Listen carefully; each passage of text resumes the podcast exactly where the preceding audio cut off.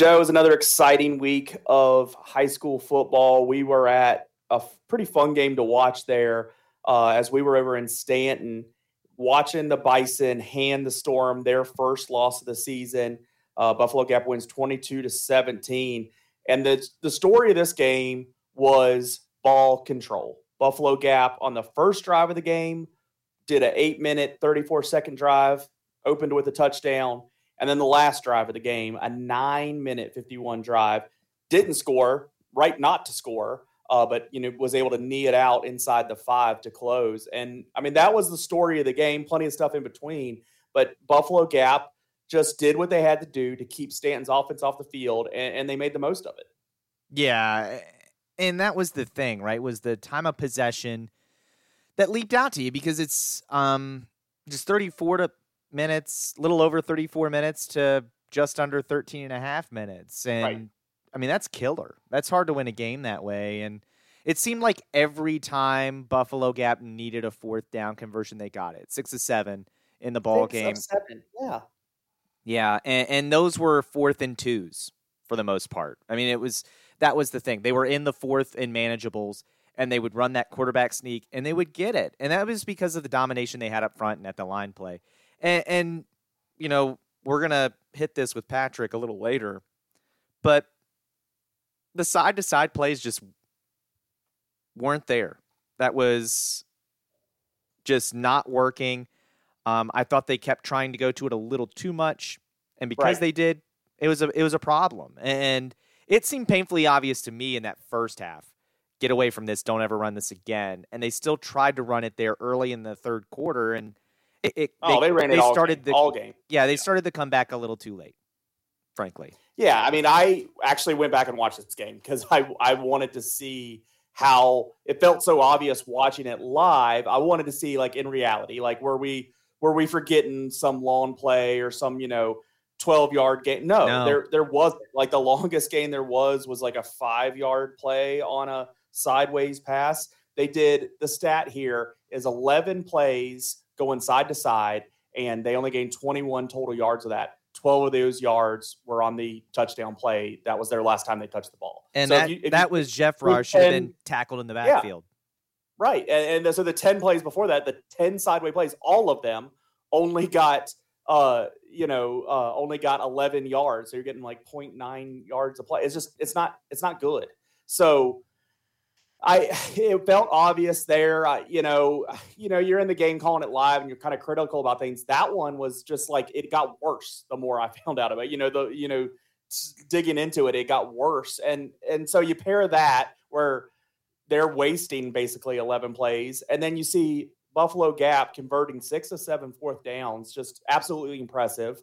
Uh, of the all six that they converted were fourth and three or shorter. Mm-hmm. So it's just absolutely great. The one fourth down they didn't get, they were third and 21 before that and still got it to fourth and five. But yeah. like, you know, they they really were behind the chain, way behind the chains on the one time they didn't convert a fourth down. So just great job, great ability to control the line of scrimmage, do what it takes to win that game. And uh, I was impressed with Buffalo Gap. Now, this was a team a couple weeks ago. I started, you know, kind of saying, like, is this the second best team here? Are we about to see this? Then they go off and they uh, losing a draft kind of ruined that. And and so okay, but that kind of performance, that kind of game preparation, that kind of in-game domination was was what I thought they were capable of. So it was good to see. I think it's going to come in handy down the stretch here as they got tough games coming up this week with Wilson in the season finale against Fort. But this week against Wilson, they're going to need another great game plan and great execution to win that game. And uh, I, you know, it gives me confidence that that they're capable of doing that. Yeah, and and that's the thing for Buffalo Gap, right? At this point, you've got four losses on the season. There's nothing you can do about it. You just got to take care of what's ahead of you. And right, I, I think that with what's in front of them, that's an absolutely realistic goal. So I, I yeah. don't know why they wouldn't be able to do that. Um, and and here's the thing, right? Like with this with this win, it allows Buffalo Gap to start to maybe see if they can somehow pull pull Central Lunenburg in, or if and, not, and they, that it gives you confidence going into the playoffs that you can beat a team like Central Lunenburg. Because honestly, like if yeah. they would have lost this yeah. game, there would have been some some head scratching going on and some real questioning of things at Buffalo Gap, I think, because of the way they did dominate this first half and early on in the ball game. Uh, but they didn't score in the second half. They I didn't score in the second half, and that's their defense kept gap out of the end zone, kept them off the scoreboard. They just didn't get the stops they needed to. Like, well, in the final the change nine minutes, what, what was dominant for Buffalo Gap was that ball control, not yeah. running up the scoreboard. Yeah, it was the final nine minutes and fifty-one seconds when they couldn't Yeah. get the ball back. Um, and, and Buffalo Gap, frankly, stopped passing. Um, because that was how Staunton got back in. It was they were turning the ball over. Uh, but A little bit. they, I think for for Buffalo Gap, they're not going to play. Let's see, it's Wilson and Fort, right? So Wilson and Fort, Yep. they are not going to see a defense as good as Staunton. So No.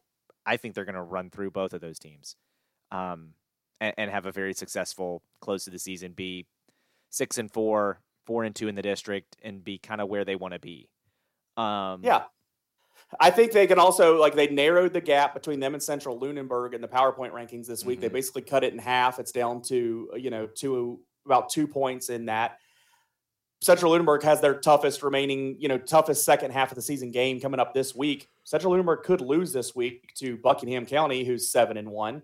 Um, so that could really help Buffalo Gap if they're able to handle their own business. We could realistically look and be looking at Riverheads number one, Buffalo Gap number two in one B, and they'd be favored to see each other in that region final, and and that that'd be interesting. yeah, we'll see.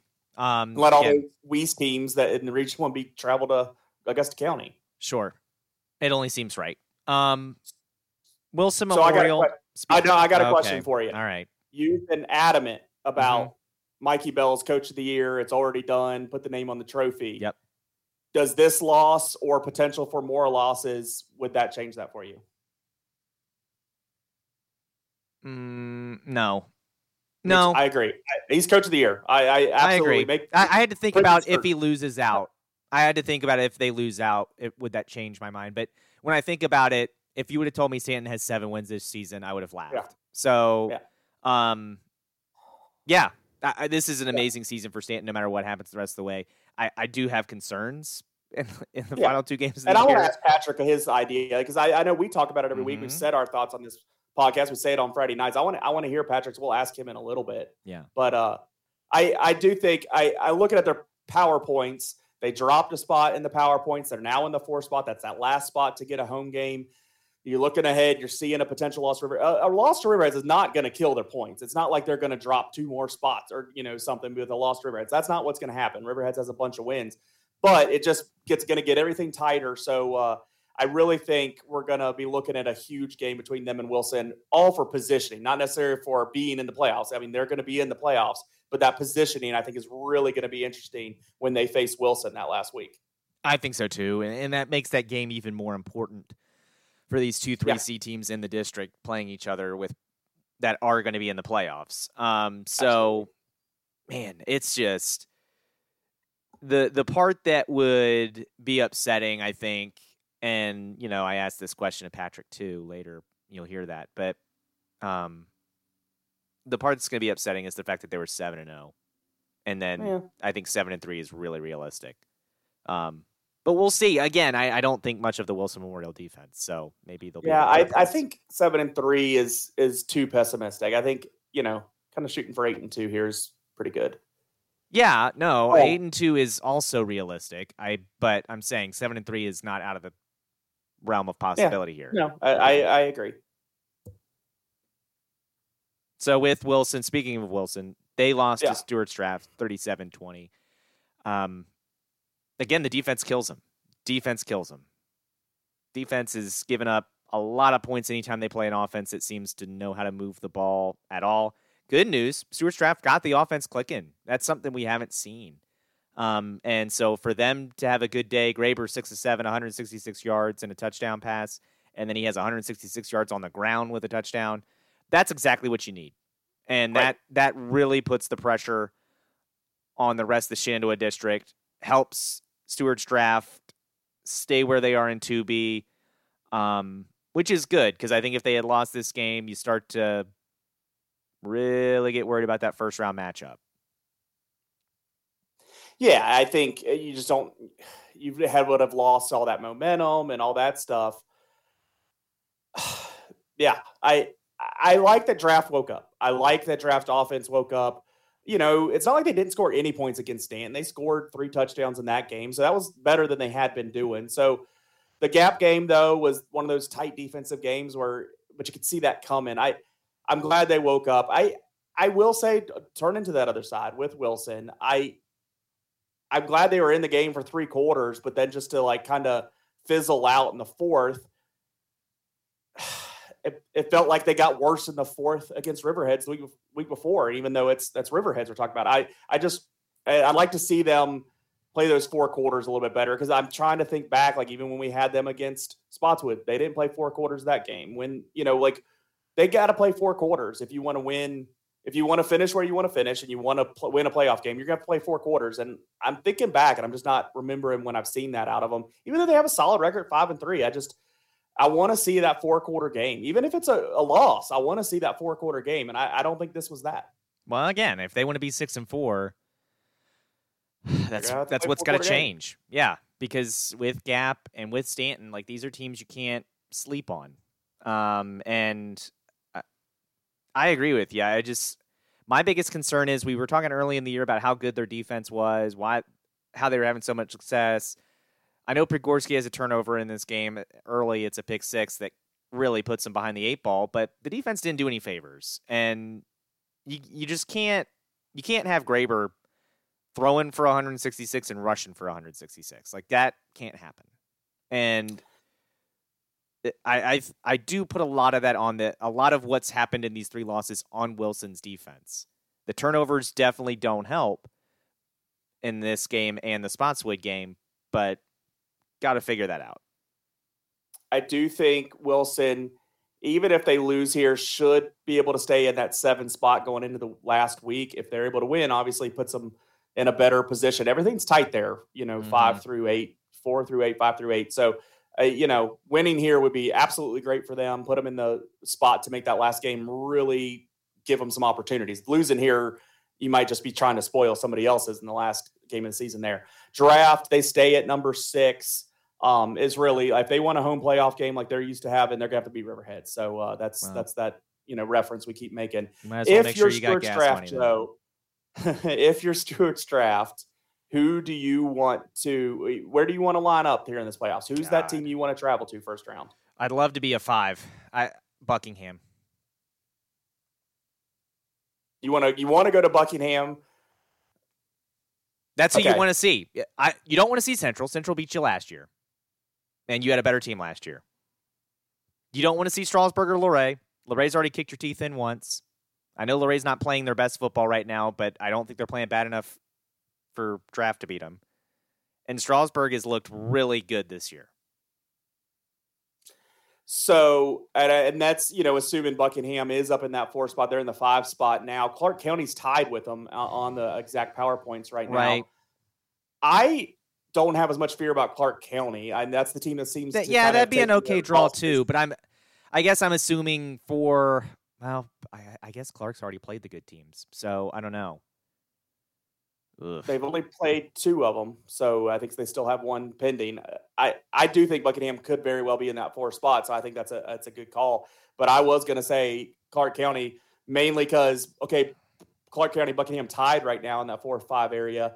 I'd rather drive up 81 to Clarke County than drive over to Buckingham. That was that was part of my factor for it. It's just a little bit easier of a straightforward trip and not it's getting not, off 64 well, and down you're, and all you're that, going on so. seven. Uh, Clarke County is not off 81. It's a major highway over there. Like it's, it's you're going on Route Seven. Yeah, I mean you're on Route yeah. Seven for a little bit. It's about a 20 minute drive on a school bus, probably. Yeah. Off 81. It's over there next to 340 going up to Charles Town.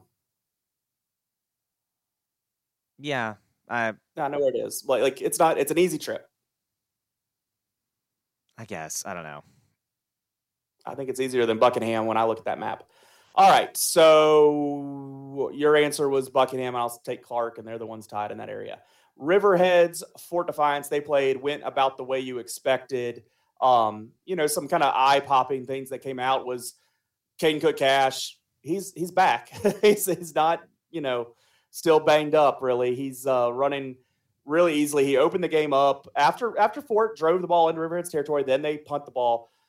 Um, pretty immediately, Riverheads runs a 54 yard touchdown with Caden Cook Cash. They recover the uh, kickoff. Then they run a 97 yard touchdown with Caden Cook Cash. So after two plays of Caden Cook Cash running the football, he had 151 yards and two touchdowns.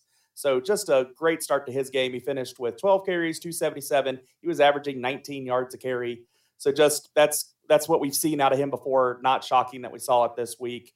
Um, they had their fullback back. They had Luke Bryant running. You know, uh, uh, Dunlap was doing what he needed to do, and that was it's kind of that what other teams have used Fort Defiance for in other games like get right game. I don't know if Riverheads needed to get right, but it was just like see everything working as perfect as it should against lesser, you know, a team that's just not going to be there. And there was nothing to nothing to worry about, nothing to sneeze at. Yeah, Fort scored a couple touchdowns later in the game. It it was nothing. So I I if you're Riverheads, you're kind of looking at this as they're getting where they're supposed to be by the end of October, beginning of November. I think you know this is what we're used to seeing them do. If you had questions with no, Coach Norcross in place, is this going to be different? I think all the answers pretty much have been no. It's it's it's no different. Yeah. Um. Again, I think that's not a huge surprise this week. I don't read anything into it other than I guess, like you said, it Riverheads looks like Riverheads. Yeah, they didn't mess around. I mean, we we have seen teams mess around. I mean, Staunton two weeks ago messed sure. around with Fort Defiance. So like, sure. you didn't see any of that. So I, I take that for what it's will. They have harder this games. Is a, you know, yeah, play, this is the last two games are much more important. Right, Staunton this week, and then uh, they'll have that draft uh, rivalry game to wrap things up. Riverheads in the PowerPoints, they increased their lead in that one spot, and also overtook Essex from uh, uh Region A. So if everything ended today, which it doesn't, it's based on a full season. Sure. Uh, but Riverheads would be able to host throughout the playoffs the way things sit today. So uh, if they're able to win out, it should seem to stay that way. Fort dropped, but that's not really that big a news. Um, do you think Caden Cook Cash has to play defense for them to run through Class One? Do you think his absence on the defensive side of the ball would change your confidence in them you know, probably coming up on a on a gap rematch or on a Essex um, semifinal, assumingly, or a state final versus fill in the blank. If he doesn't play defense, you mean? No. Right. Yeah. Do they need to have him on defense for them to nope. be as to be dominant? Nope. Okay. I don't I you know, I wrote the question. I don't know if I had an answer ready. like I wrote the question. I wanted to hear your thought. You know, I feel more comfortable with Caden Cook cash on the field at any given time. You know, that's why I like that he's the punter. It just I feel like things are going to go right because he's on the field even when Riverheads is punting. Um, but uh, I'd like to see him out there for his sake. I, I think his future is on the defensive side of the football, so I, would like to see him over there. But they need to well, do whatever's but best. If, I mean, that's, that's my priority. Obviously, I just I hope he can heal up and he can play both ways. Sure, it's whatever's best for him. But if he can, right. if they only feel comfortable playing him on only on one side of the ball, I think it doesn't matter what side of the ball you put him on. I think you're going to be fine on the other side of the ball as well, especially Fair when enough. you're in Class One. Waynesboro had the result that we I, I, don't know. I didn't see them getting shut out. I, they've been able to put up a little bit of points on everybody else, even if it's in garbage time. Spotswood did a good job closing them out. I think Spotswood, you talk about a get right game. I think Spotswood use this as their get right game. They, you know, had a bad first quarter against TA and then started playing well after that and just dug themselves too big a hole. I think this, you know, probably exercised their demon. So I think um, they should be good for the rest of their Valley District schedule. They're in that mess in that three seed playoffs. They're in the six seed there. Um, so you know they're going to be one of those teams trying to get out of that six seed so they don't have to travel to Lynchburg. So uh, we'll be continuing to watch them. Uh, but that's a young team there too. I, I that's kind of my eyes on Spotswood right now is just knowing I'm probably looking at what they're doing in these next couple years because I think next year they probably come into the season as a Valley District favorite. Yes, I, I, I know they lost to TA. I still think they're the best team in the Valley District. I, yeah, we said that. Um, we both said that on Friday. Yeah, and I I I agree with you. This the youth on this team is what makes them more dangerous in the coming years. But um, that being said, you know, Waynesboro played a team that's far better than them. I do think I don't necessarily, and this goes again to me thinking Spotswood's better than TA. I don't think Waynesboro has zero chance to beat TA. I don't know if I like their chance to beat TA, but I wouldn't say it's zero. It's senior night. Maybe that gets these kids amped up for, you know, one last home game and put all your effort and energy into it and see what happens. Um, I'd love nothing more than to watch Waynesboro beat TA. Um, I would too. I don't think. Yeah, TA I want them to win good. out. Yeah, Yeah, I don't think TA I mean, is very good. them to win out. So I don't respect the Valley District, so I hope Waynesboro beats them. So we have a good lineup this week. Riverheads at Staunton, Wilson at Buffalo Gap, Fort Defiance at Stuarts Draft, TA at Waynesboro. You know, I know radio, and you're not going to be with us on Friday, but Riverheads will be at the Staunton. Or Riverheads at Staunton is where radio will be. But that Wilson Gap game, I think that's a that's a big telling game here for down the stretch because I think both those teams are similarly eager for this win this week. Um, Buffalo Gap coming off the win, uh, Wilson coming off the loss. So I I, I think that's going to be a really interesting game over there. I agree. All right, let's jump to high school volleyball, where I know everybody pretty much was playing tonight. Everybody but uh, the Bison were playing tonight, um, and I don't have all the results there. But last week, Fort Defiance, uh, they swept through their week like normal. Um, Wilson and Fort played. That was one of my highlighted games. Fort swept them. Fort Fort's only lost one set all season, and that was to Wilson last time they played, not not this past week. So I, you know, I think the story's written on the district. I think it has been written. I, I'm still interested to see where other teams fall in just for you know Yak Cup standings because I, I like I like the district stuff, but uh, I I do think Fort Defiance probably one of the favorites to do something in that region tournament, win that region. And then I'm just going to be interested there of what else what else can we see? Can we see Wilson make a run where they're facing Fort Defiance and maybe get that additional bid? I, I'd be surprised with that, with how strong that region is.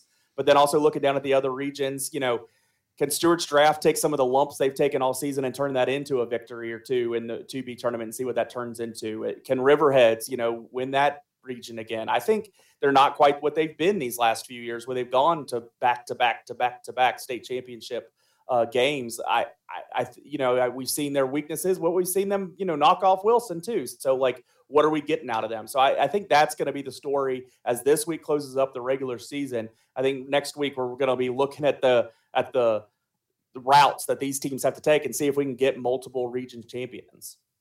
Yeah, uh, we'll see what happens there. Um, you know, you know, you can count on Fort, but whether Riverheads or Gap can find a way to win one B, you, you do have some some concerns there with the way this The difference, the difference for Riverheads this year is like they're likely going on the road. I know they Yep. struggled tonight against Waynesboro. They went to five games against Waynesboro. They play like that in that region. Um, they're they're not going to win on the road, so they they're going to have to play ball, and they're and they're most likely going to have to grow. I think the win tonight helped them a tiny bit because it's a Class Three team that they beat, but um, I think it puts the pressure that they need to beat draft on Wednesday to make sure that they can maybe get one home game in the playoffs. I hear you. I agree. All right. So competition cheer, I breezed past it last week, um, and I wanted to sit back in it. Shenandoah District Tournament happened a week ago. Fort Defiance came in first, Draft came in second, Wilson came in third. Well, then they go to the, those three teams, or excuse me, Fort Defiance and Wilson, uh, Wilson. They head to the Region 3C tournament. Wilson comes from the lower place in the district and then wins the region. So Wilson and Fort, because Fort finished second, they get to advance to states. Um, they had really great performances in their early round, and then in the final round, you know, there was mention of some little glitch on Fort side. That was enough for the difference there for Wilson to win. So we're sending two 3C teams to states, and I, I don't remember that happening previously, especially in 3C. So I'm really excited for those girls to have that opportunity to to go do that. We've been talking draft, draft, draft for you know it seems like a decade now, but a, you know a long time now. They're going to host their 2B tournament on Wednesday night, so we don't know those results yet. Um, but it's awesome to see 3C producing two teams, Wilson and Fort, to the state tournament. Yeah, I'm a big fan of that, and I hope both cheer teams do well at the states at the Siegel Center on the fourth. That would be fantastic for them, and you know, I, I think that's the cool part about this. And you know, Yeah. uh, we we have draft going too, and we want to see them do well. We hope they do. Yeah, we, they're hosting. Uh, that should get them home field advantage, right? Mhm. So I think East Rock the other year in the in the COVID year, uh, they hosted, and that was a weird uh, weird decision up there from my memory. So uh, hopefully, draft has those good vibes at home on Wednesday night, and they can join those teams and also be at the Siegel Center that weekend. But uh, you know, I I'm when I came through school in this area, I didn't hear anything about competition cheer. Like Yeah. you just didn't hear much about it. And it's really been turned up in, in recent years. And I, I think that's credit to Stuarts draft and the run that they've been on. Uh, so I'm excited that Wilson, I'm not saying they never had success before, Wilson or Fort, but I'm excited that they're both having it this year, both get to go to that. And uh, yeah, let's get three teams in there. I hear you. All right. So that was uh, most of the high school talk. I think we still have more topics to talk about on high school. And Joe, you and I talk about it most every Friday night. We have something to say during the halftime show, during the commercial breaks about the entertainment we're seeing, and that's the band on the field. So I, I think we need to bring somebody in to at least touch more on the high school bands.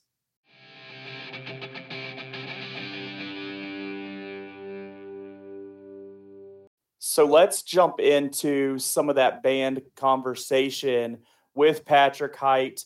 Patrick, thanks for coming on your 23rd time. We're, we're almost to two dozen times here. Hey, Michael Jordan time. That's right. good. Yeah. That's good.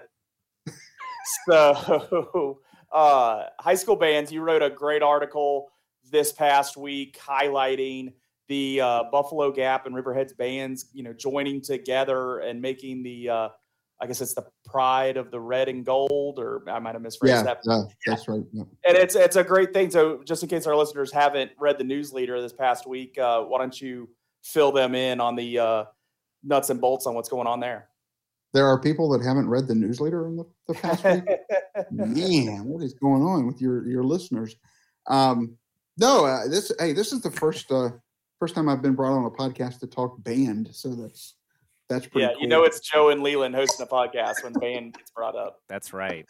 no. uh, So so I had seen earlier this year uh, something on Facebook about these two bands combining or practicing together, and so I was curious, and I reached out, and it took a while to get the information. Um, uh, I, I was at the Valley Showcase for Bands uh, a couple of weeks ago now, I guess, and that's where all the bands from Augusta County, Staunton, Waynesboro, all come every year to perform to give really more than anything to give the other bands a chance to see everybody right? You want the fans to see it too but i think it's just for the chance for all the band kids to get together see the other other other bands performances.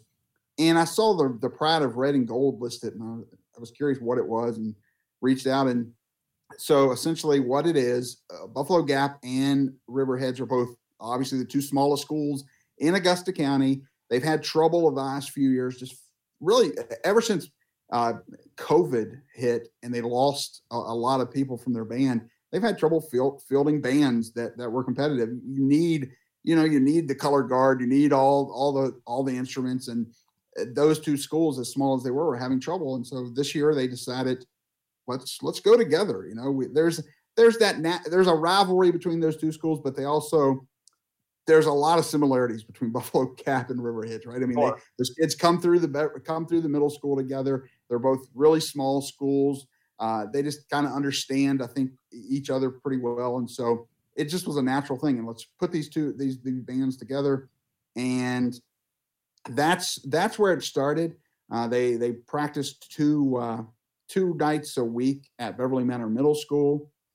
Uh, and then they debuted their show at the Riverheads Buffalo Gap football game this year. Uh, they will. Uh, they've been in three competitions, or will have been in three competitions.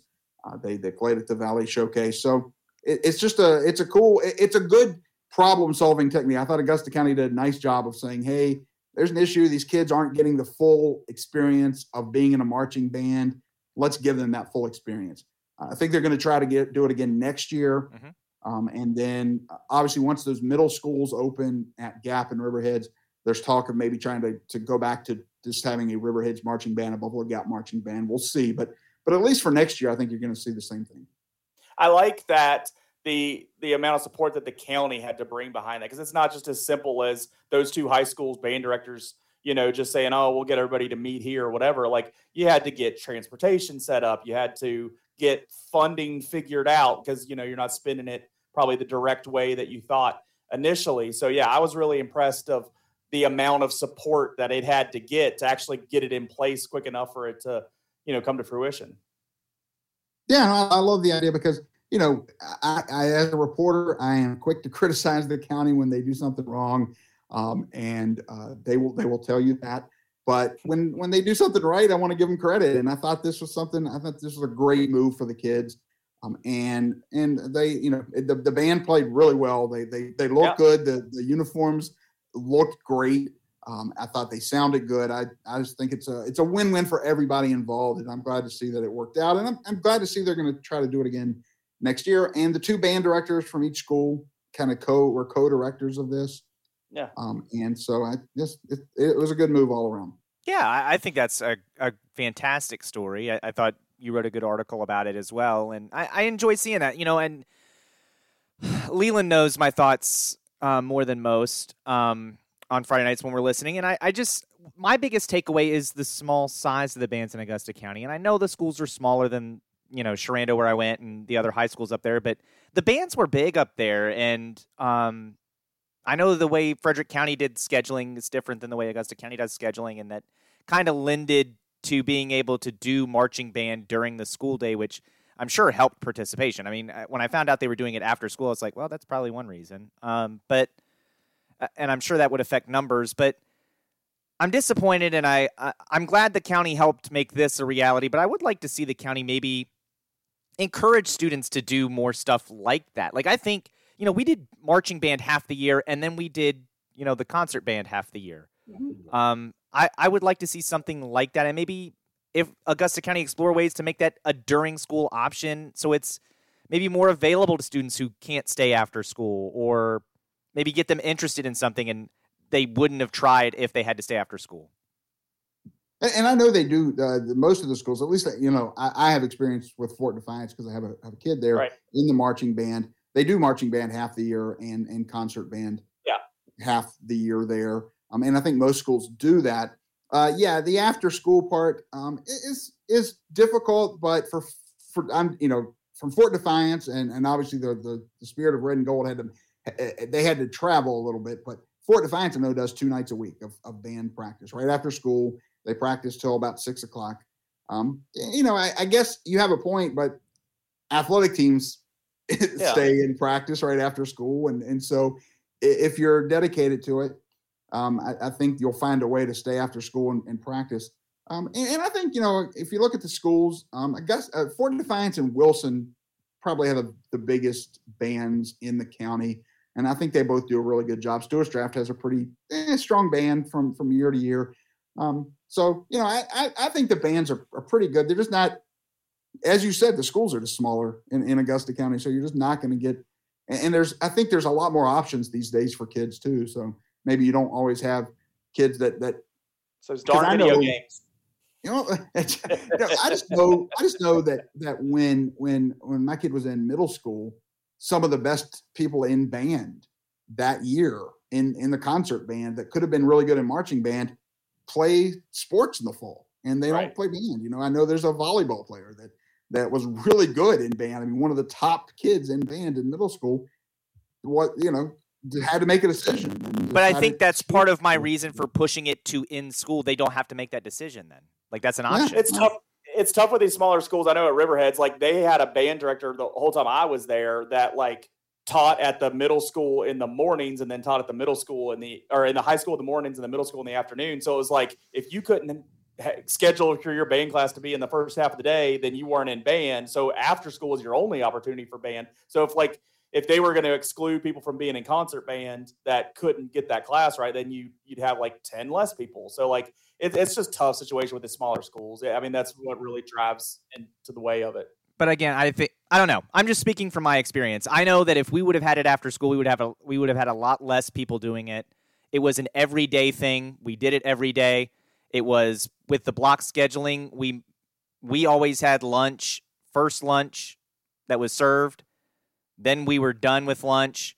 We had our marching band. The other three uh, middle blocks that were every day until that was over, and then you either had lunch in the first half and band in the second half, or uh, lunch study hall, then band, or band then Yeah. lunch study hall. Right. Yeah, I, I, I you know, I, and I don't know how long this schedule has been going on in Augusta County. I just know that that it's been as long as Because we known, had athletes been- too. I mean, we had people on the football team that were in band. We had people Yeah. that played volleyball and basketball that were in band. Like, but we didn't have. They didn't have to choose. Yeah. Well, and there are some that do that. I had a story. I had a story this past week, uh, the end of last week, um, on uh, cross country runners at Wilson, and one of Mhm. them is the drum major for the Wilson marching band, and she runs cross country. I, I- I think cross country kind of lends itself to that a little better, right? Uh, because you know, even in that night she misses cross country practice, she can get in her miles. She can run what she needs to run. Um, it's not quite the same as practicing, you know, missing a football practice or missing a volleyball practice where you need to be with your team. Um, you can can run pretty much any time. But but there are athletes that do that. I know there are athletes that, that also play in the marching band, but it's Yeah. it's it's few and far between. I, I did it. My uh, my sophomore year was my last year playing in the band, and I at halftime took my football pads off, ran across the field, threw on a snare drum, and then marched the show. Now, Like, after that season, like that. when uh, Coach Casto said, "Eh, I probably need you in the locker rooms at halftime next year," I quickly made a decision uh, what I was doing there. But yeah, it, it was it was that. But one thing I really noticed, uh, just from you know having been in the Riverheads band, so I do pay attention to their band probably the most. Uh, you know, like I do all the Riverhead stuff. I thought their sound is stronger having been with this other band. I feel like they are improving even when it's just them. You know, when they had the big group there for the Gap game, that was awesome. It was nice to hear a big sound of the band on the field. Uh, but even without the Buffalo Gap portion of the band, I thought they have improved. I think it's it's helping them getting you know the hearing that louder sound and trying to match that without it. So I, I'm excited at that. You know, even adding that experience is probably helping their quality. Yeah, I think it does, and and the, uh, I know that the one competition that they were in with Fort this year, you know, because they're a bigger band, now they're in a higher uh, comp. Yeah, It's the one. It's the one big argument I always have about ba- marching band is that all other athletic teams are placed in classifications based on their school size. Marching bands are placed in classifications. From, it can be different from competition to competition, and it's all based on your band size. So you might be in the the second biggest uh, group in one competition and the third biggest the next, uh, depending on who shows up. Um, and I've always thought that was just a little a little odd, but um, but yeah, Riverheads and Fort Defiance competed against, or River the Riverheads and Gap combined band competed against uh, Fort Defiance this year in their in their one competition they were in together, because obviously it's a bigger band now. So, but Yeah. but no, I'm I'm excited for them. I'm happy, and Yeah. hopefully, hopefully this eh, eh, hopefully this leads to other uh, you know if if something else comes up like this, schools can combine and, and kind of work together. I think that's a great a, a great Well, example. Just rough estimate. How many people are in the Fort band? Jeez. I- I don't know. Maybe. I have no clue. I have Are they no like clue. 50, 60? 50 I was going to say 50 or 60 probably. Um, but I'll say that. And, and then if, if, um, if somebody, That's probably the strongest this- program. Yeah, I mean Um, that, that's yeah, my thing. Like, I'll say Wilson, Wilson's right there with Wilson, them. Yeah, yeah, good call. Yeah, Wilson. Yeah, Wilson and Fort, and, and they have a friendly rivalry. I think they're two bands. Um, they they enjoy each other, but they like to compete against one another and and beat the other school. So those two have a, a friendly rivalry. But um, but yeah, those are the two biggest bands I would say. Um, Stuarts Draft's probably a, a little smaller than that, so maybe maybe say forty, 40 or, or 30. Yeah. yeah, Staunton's. So you watched the the where all the bands played uh, at Yes. Buffalo Gap a couple weeks ago. I, I probably I want you to try your best to limit your bias against you know the band your kid is in. Uh, which which band produced like the show that you most or the, at least the music that you were most into? Like what what what show caught your eye? Let, let's just take Fort out of it. Which of the other bands caught your eye? I would say Stuarts Draft. I really Okay. liked the the the visuals of Stuarts Draft. It was a uh, it, it was a a grow a growing theme, and so they had like plant like these these plant pots that they brought out, huge pots, and kids would come out of them with either a you know some of the color guard did and some of the some of the people I, there was a saxophonist that came out of one of the pots and played and I thought I thought it was really good and I thought some of the music they played was was really catchy. Um, so I really like the Stuarts Draft performance this year. I honestly thought all of them did did really well. Um, Waynesboro had a, uh, New York theme, and so uh, so they did uh, New York, New York um, at one point, which is kind of catchy when you hear that. Um, um, and they did uh, Jay Z. So um, they they did Huh. some. That, they would, did some that would be interesting. some stuff that was a little catchy, but Yeah. but I thought the sound. uh, If, if you know, I thought the Stuarts Draft was really. I, I- if I had to pick one, I really was impressed. But Staunton did a like a cowboy theme. They so did. was- We saw that last that was week. interesting for Staunton, but um, but yeah, I, I, thought I was impressed with Stuarts Draft this year. Well, before we get off the bands, um, and I hope they do do this next year, especially since the band sizes are so small at Riverheads and Buffalo Gap, and I would like to see other bands combined too. Um, but if I had to be picky, the name, if we could go with River Gap or Buffalo Heads, I would be a bigger fan. I would love it. That's The just me. Pride, though, isn't that a isn't that a band thing? I mean, I don't know. I'm, I'm I only know because I don't know. I mean, my my band had I hundred people. We didn't have to combine. I don't know. college bands, I think if you look at some college bands, they call themselves the pride of whatever. So I think it's I think it's a term that bands use. So the pride of Buffalo Heads or the pride of River fun. Gap. Like, I'm fine with that too. well, I'll, Kind you know what? hybrid animal. Well, Yeah. I, I think uh, you know you guys. I know Leland knows some people that are. Yeah, just just pitch it. Just say, hey, You can pitch We, that we out all know them. the same guy. I We're- don't. I don't know we're why we're throwing- Leland over here. We throwing this out there. we're Yeah. about. We're throwing this out there. Maybe you take it, maybe you don't. You know, We're all in. We all have Twitter DM groups that involve the three of us with this other person. well, Like, I'm we- just saying, like, it would be cool. Yeah. The pride of, and then, you know, I don't care who Well- comes first. Flip a coin for it. I don't care. Maybe have like the the pride of individual Buffalo. bands have a I'll- I'll go on the competition. record saying I like the name. I like the name. Uh, that's Pride fine. Buffalo. It's different. It's different Well, there for it this is. area. So what is County not Shill different- Patrick Hite. So go ahead. What is not you know, the other the other good the other good band name is the uh, Wilson. They're the uh, the uh, Emerald Regiment. Um, Hmm. like that. Not So. I don't think I had heard. I don't think I've paid attention Did when Bear they've been bring that in, or is that old school? uh, I, I you know I don't know. I I well Barraclow's old school. What are you talking about? He's been Yeah, there that's true. forever, But, But I um, wondered if it was like if you I brought think that it in. might have been there even before him, but I really I don't know the That's answer not a that. bad But name. it's- Yeah, we were just It's the Emerald Yeah, yeah. Regiment. so. we didn't have a name. We were just yeah the Sherando High School marching band. That's all we were. So Emerald Yeah, I Regiment. mean, I like Fort's that. the That's a cool marching- name. That's a cool name. I like that. Yep.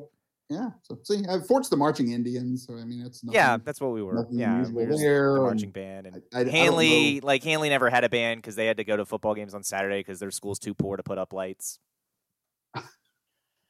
Oh, all right. So That's not that's What- not what Handley will say, but yeah.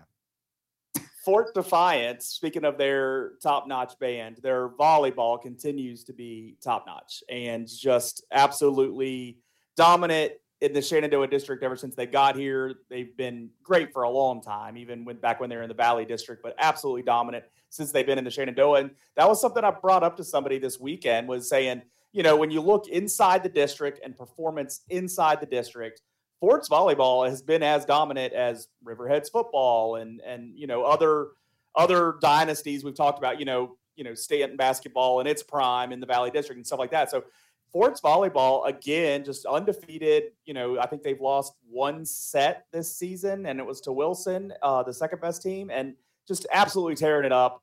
Um, talk about their you know spot in history, Patrick. I, I think you know we throw stuff at Riverheads quickly and um, you know, when these teams are going to state championships. And I know Fort's volleyball hasn't quite gotten there uh, in recent years. You know, See, that's your difference. That's your difference, right? I mean, that's Yeah, why Riverhead. okay. We talk about Riverhead's football the way we do because they've won state championship after state championship, and Fort volleyball has has yet to do that in recent history. They they do have state championships in their history, but we're talking uh, back in the 80s, uh, the 80s and Yeah. maybe early 90s. You know, I mean, we're talking we're talking a long time ago since they've won state championships. Um, or really anybody in this area has won state championships. The Wilson Memorial team won a state championship a few years ago. That was the first one in like a couple of decades for for anybody in this area. Um, and so I think that's the difference. Uh, yeah, they have been dominant in in the Shenandoah district, but district titles mean absolutely nothing.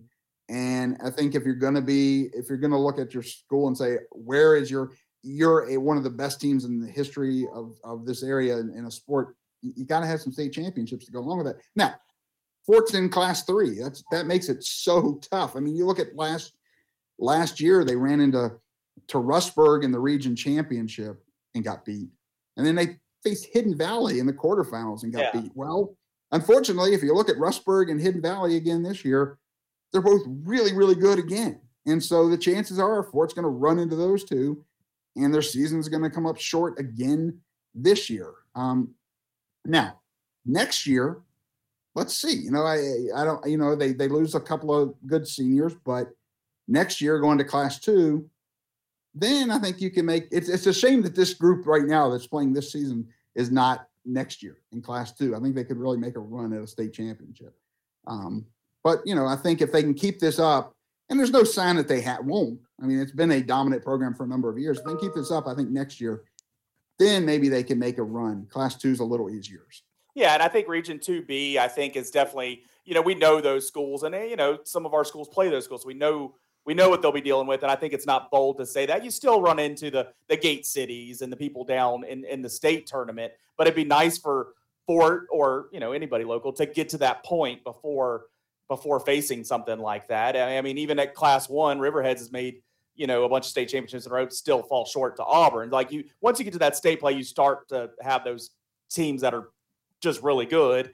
Um, but yeah, I, I'm I'm anxious for them to play in Class Two next year because I I think I hear what you say about this year's group. That program's been so good for so long now. I'm I'm you know maybe if it's not the year one in in Class Two that they go to it, I think we'll see it at some point because I, I just think they keep producing teams that at the Class Two get get into states and make noise.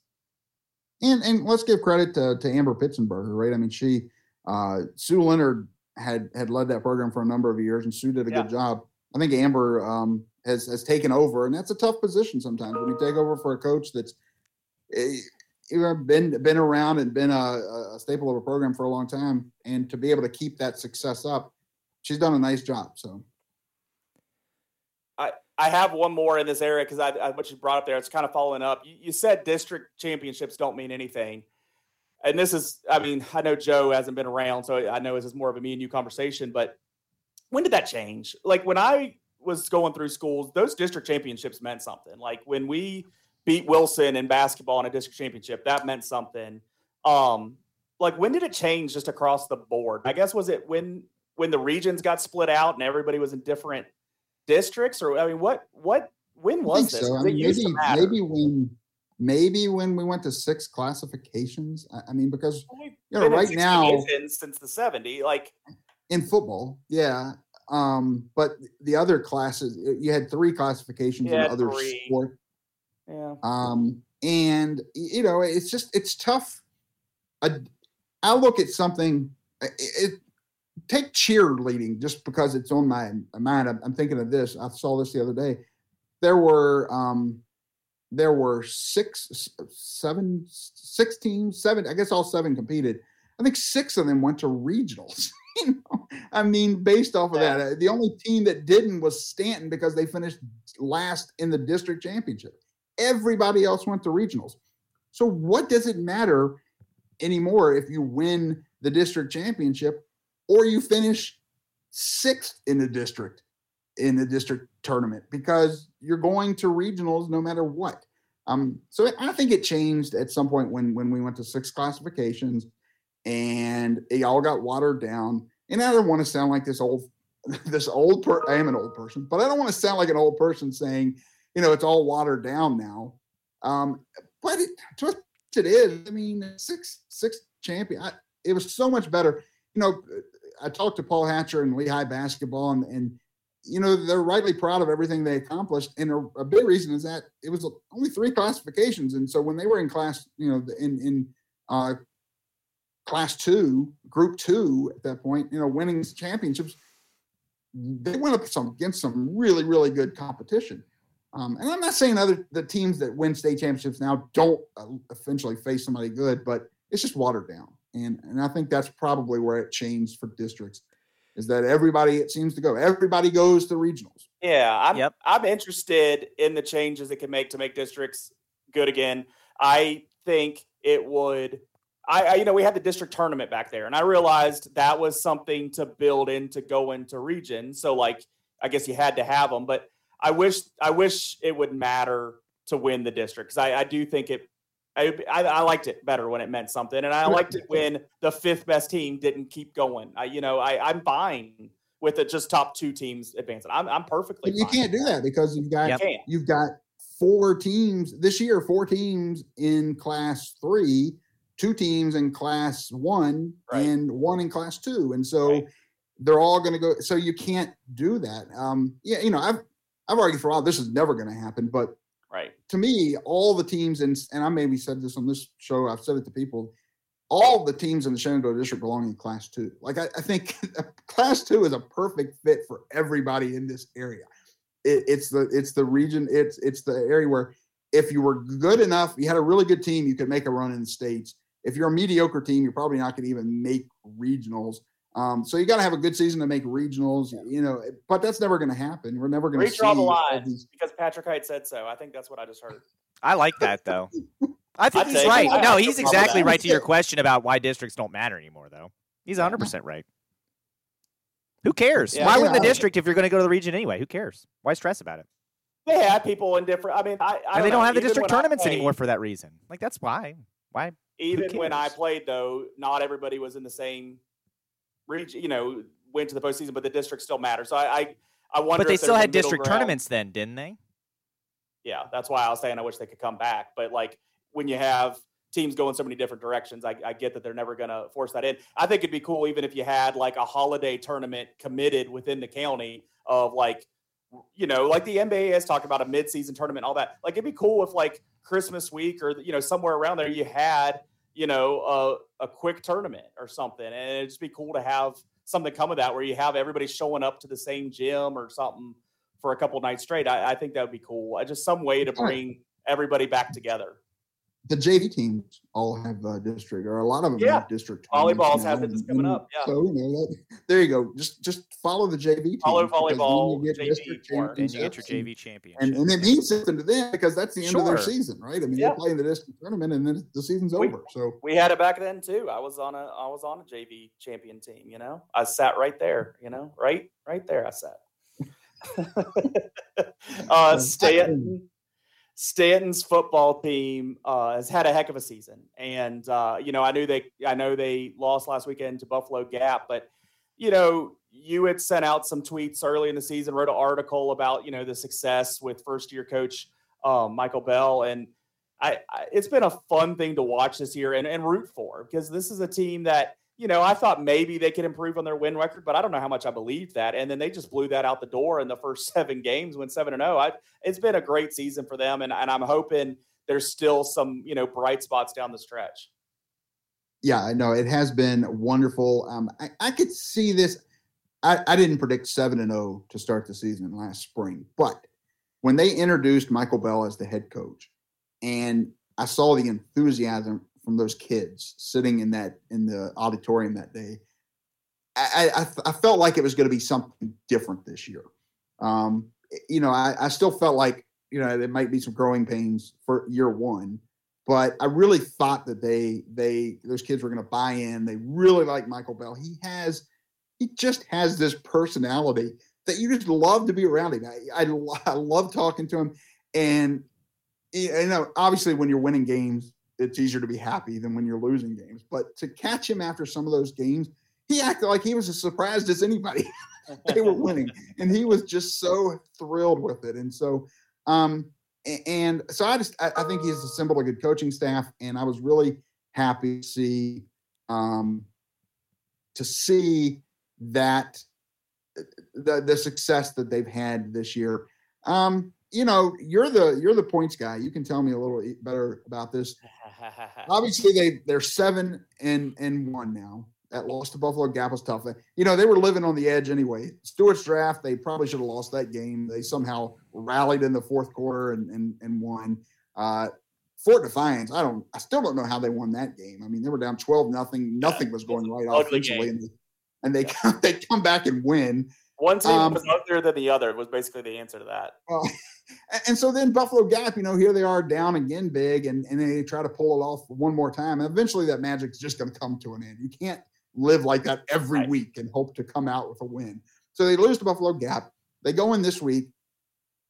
You know, I, I'm curious how they're going to respond, but the, the end result's going to be they're going to lose, right? I mean, to Riverhead, not that's nothing against Staunton. It's just Riverhead's is playing really well right now. They're starting to mm-hmm. starting to hit their stride and play really well right now. So they're going to lose to to Riverheads. So my question is, when they go into the Wilson game, can they, um, if they win that game, are they in good position to get a home game in the playoffs? It's it, it's I think I think they can. Um, it's gonna take. I, I don't like what TA's doing. TA's building up wins and looking at what TA has left. I'm I'm worried that they could pass Staunton and be in that four spot if they win out because I don't think Staunton will. I think that Staunton Wilson game kind of if, if you just sit back and say this is what I think is going to happen, I think it come could come down to that Wilson game.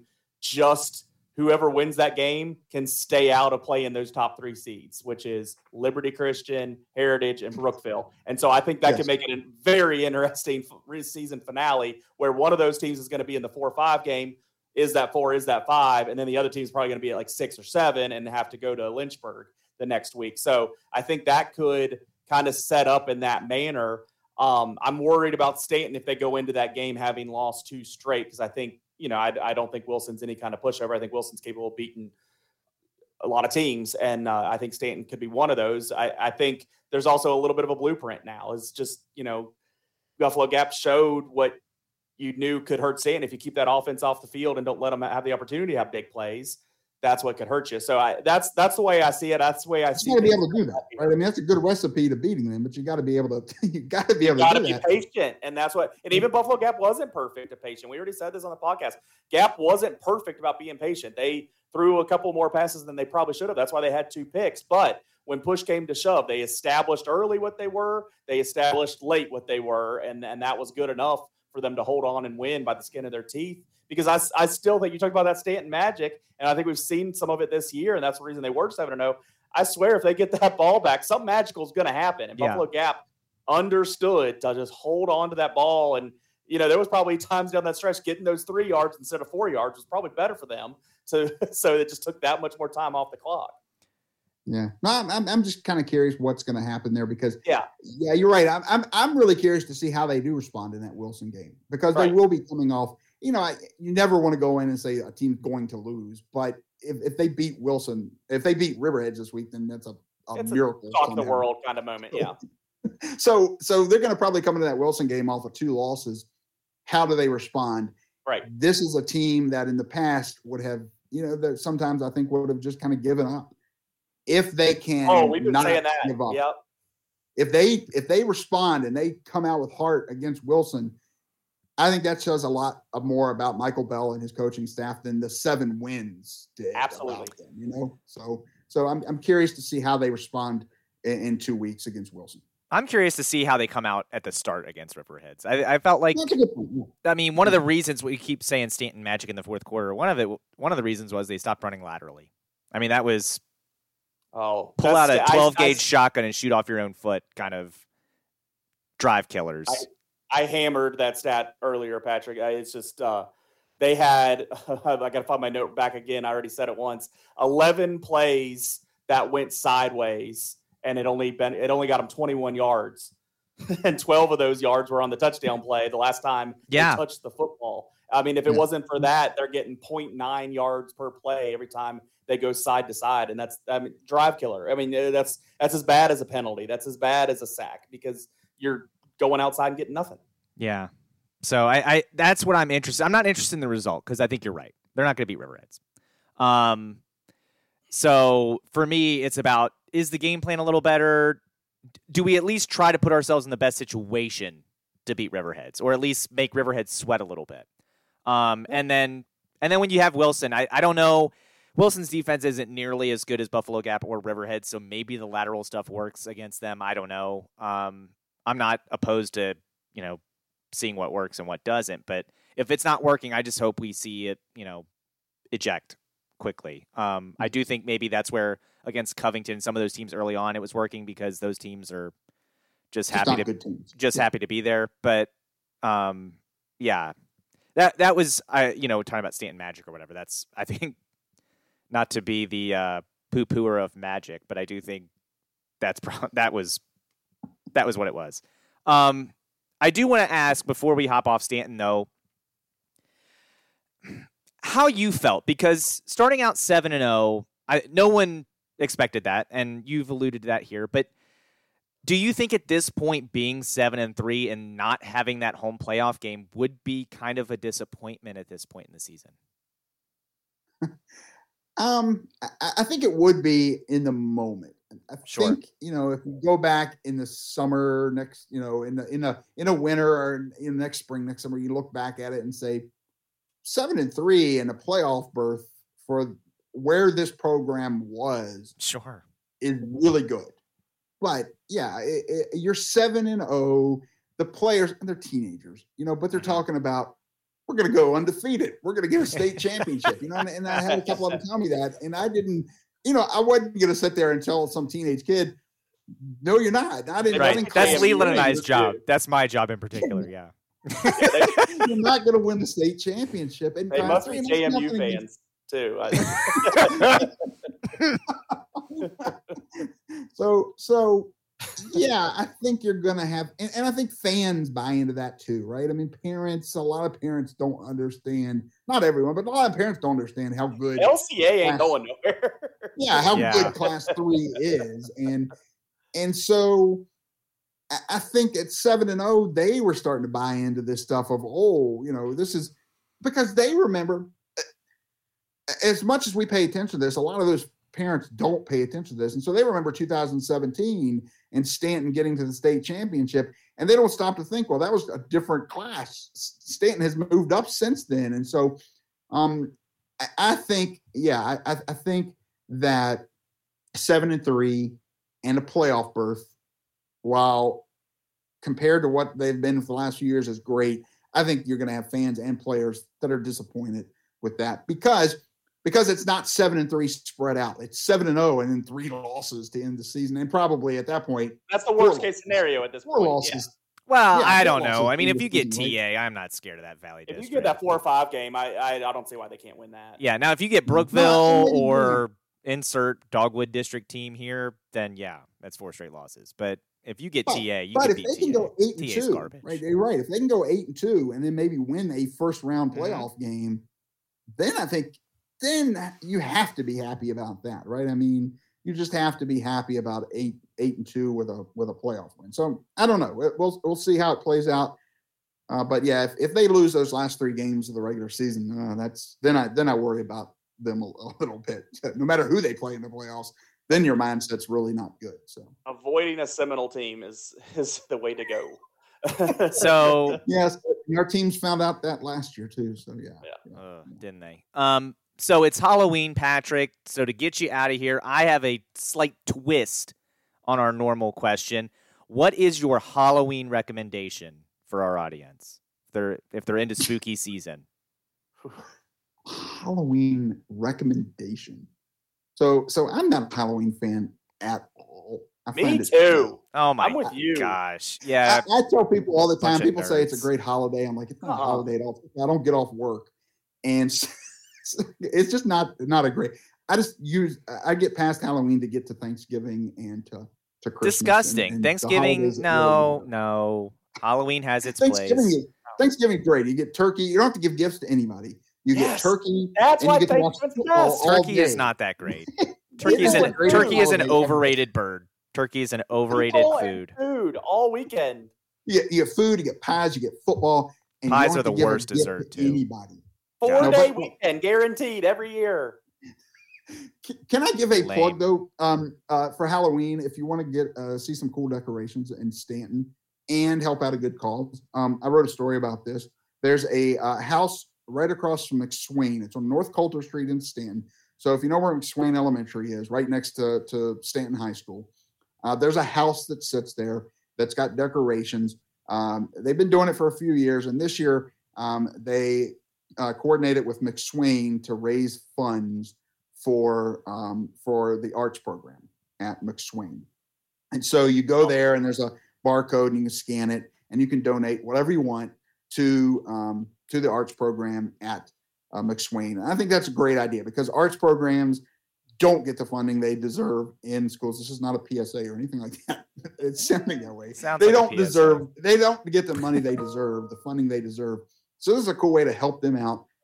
These are really cool decorations at uh, the house. So it's it, you can't miss it. You cannot miss it. Just drive North Coulter and uh, get up there and and and across to McSwain. You'll see it. So there you go. That's my recommendation. If you like Halloween, if you actually think it's a holiday, you're wrong. But if you think it is, Free candy. What's not to up. like? check out those lights. They're cool. Free candy. I don't know what's not to like.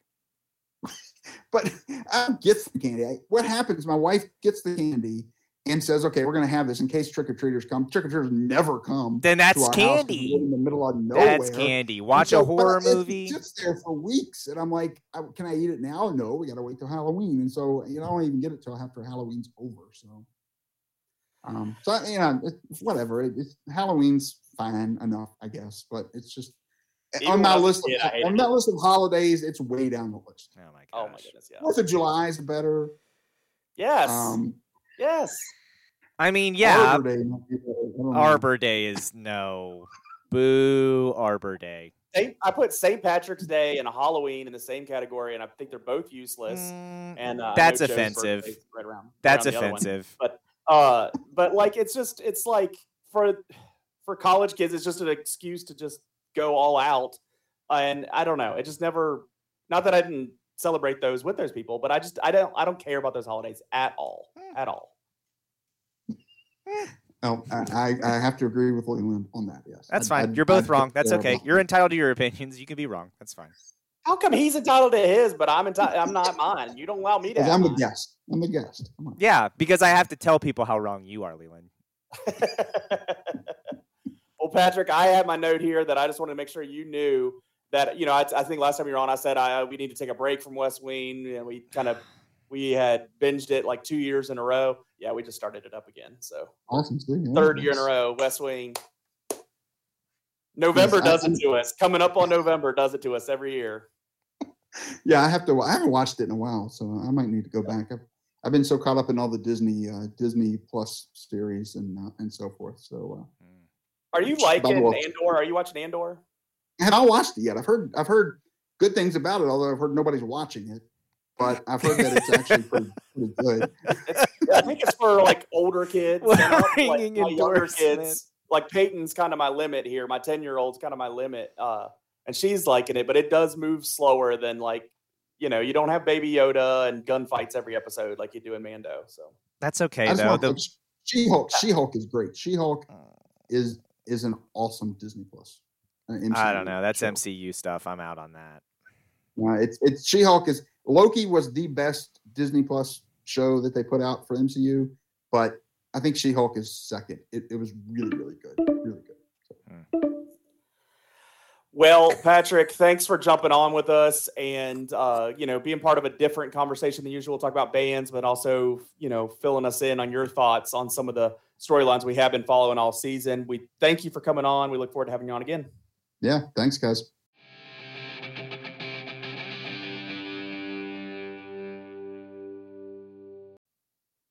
All right, Joe, let's talk about some of the older boys and girls playing sports and talk about NCAA football first. Mhm. Uh, Tech was on a bye, so it was a relaxing weekend where I didn't have to, you know, worry about um, depression and anxiety uh, like I have with Tech football in recent years, especially these last couple.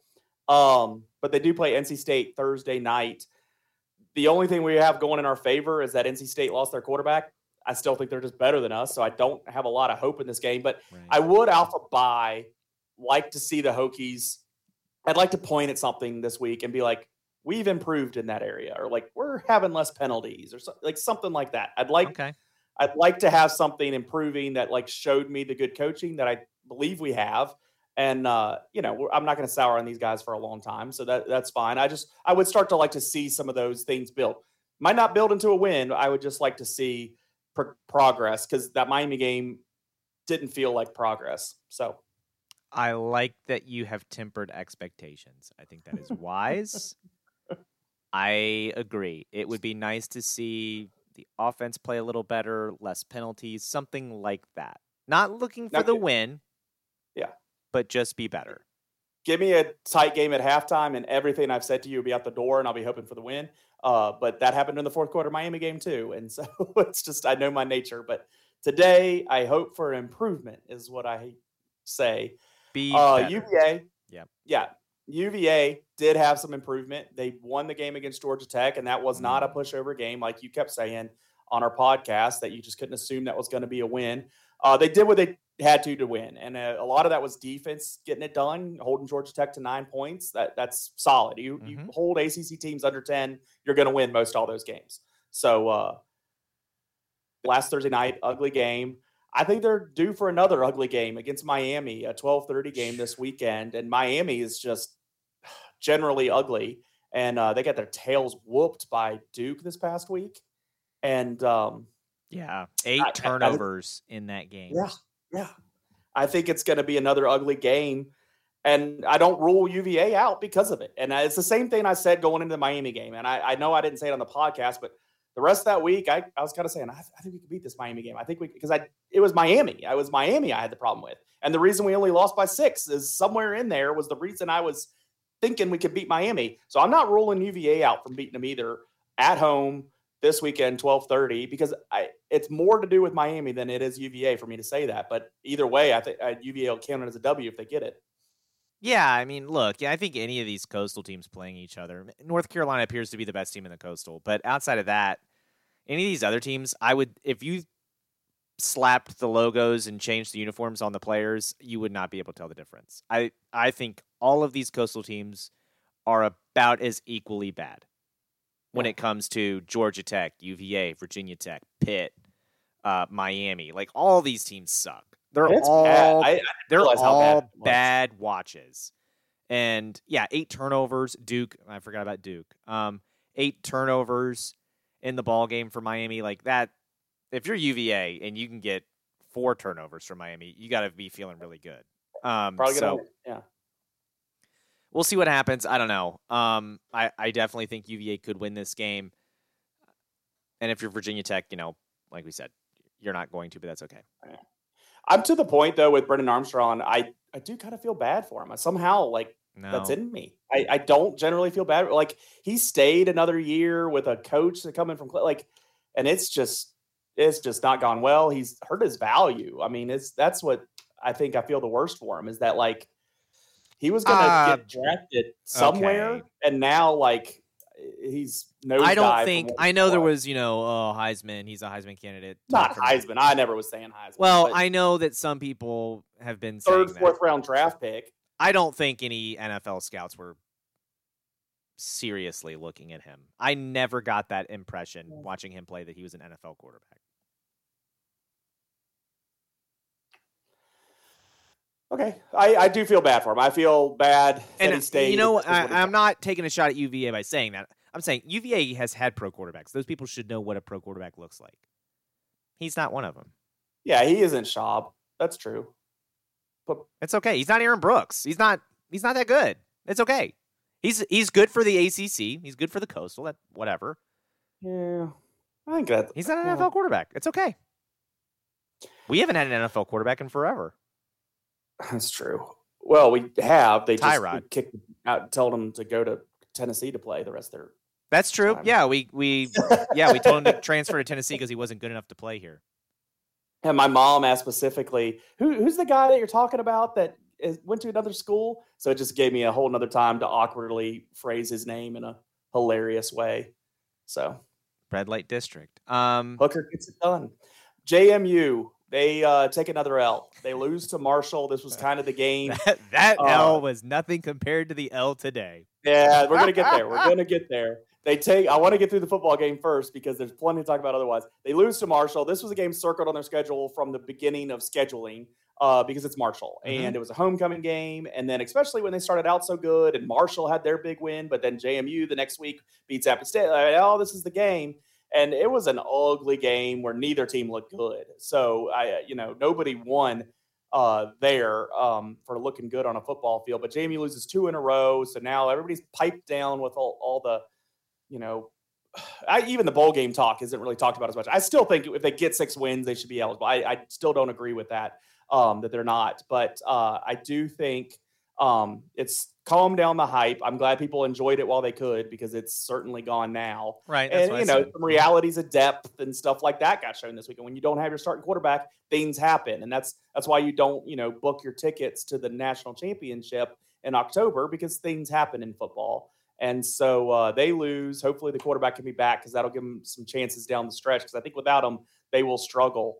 Um, but speaking of struggling, and you just already alluded to it, the excuses that have come out from the area of the program, whether that be the head coach, whether that be people surrounding the team or mouthpieces for the team, it's been crazy. Uh, it's particularly Monday with things that were said of reasonings why things didn't go right in this game. And I, you know, they they zeroed in on noise on the field or noise from the stands after the touchdown. You know, in the first quarter when they scored the last time they scored. so I don't know why Mhm. we ignore the next three quarters of football. And then it's debatable whether it was the crowd noise or the band playing and who was making it. And it just JMU Twitter lost its mind today. I love it. I love it. This is this is the most excited I have ever been to be a JMU fan. Welcome to FBS football Twitter.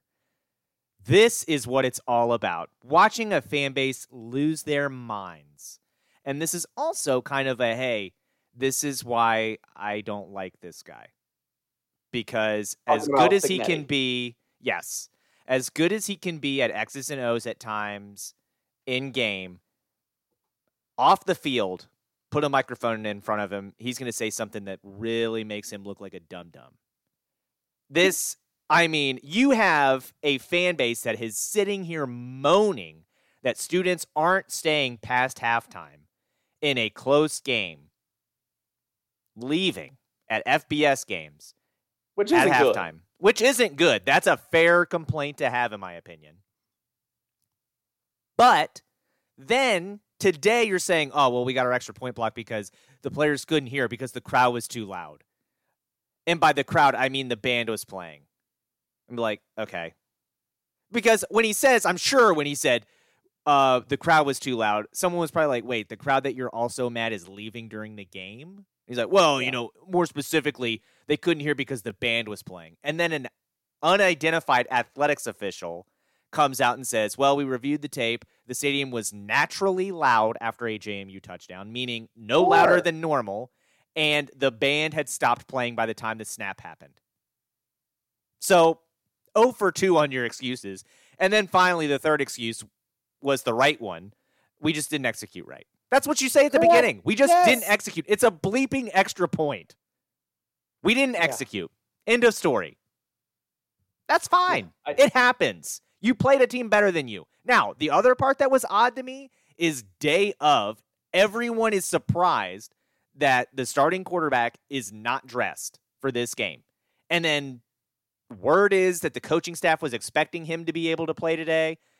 Did the backup not get any reps with the first team because of that? What was going on? That was bizarre to me because that offense looked awful. That offense did not look good on Saturday. That No. was what surprised me. Um, look, I'm not I'm not the biggest Curt Cignetti fan. I have not been shy about saying that. I'm not saying that because he loses this game and because of this press conference you fire him. But I will say this guy not making friends now.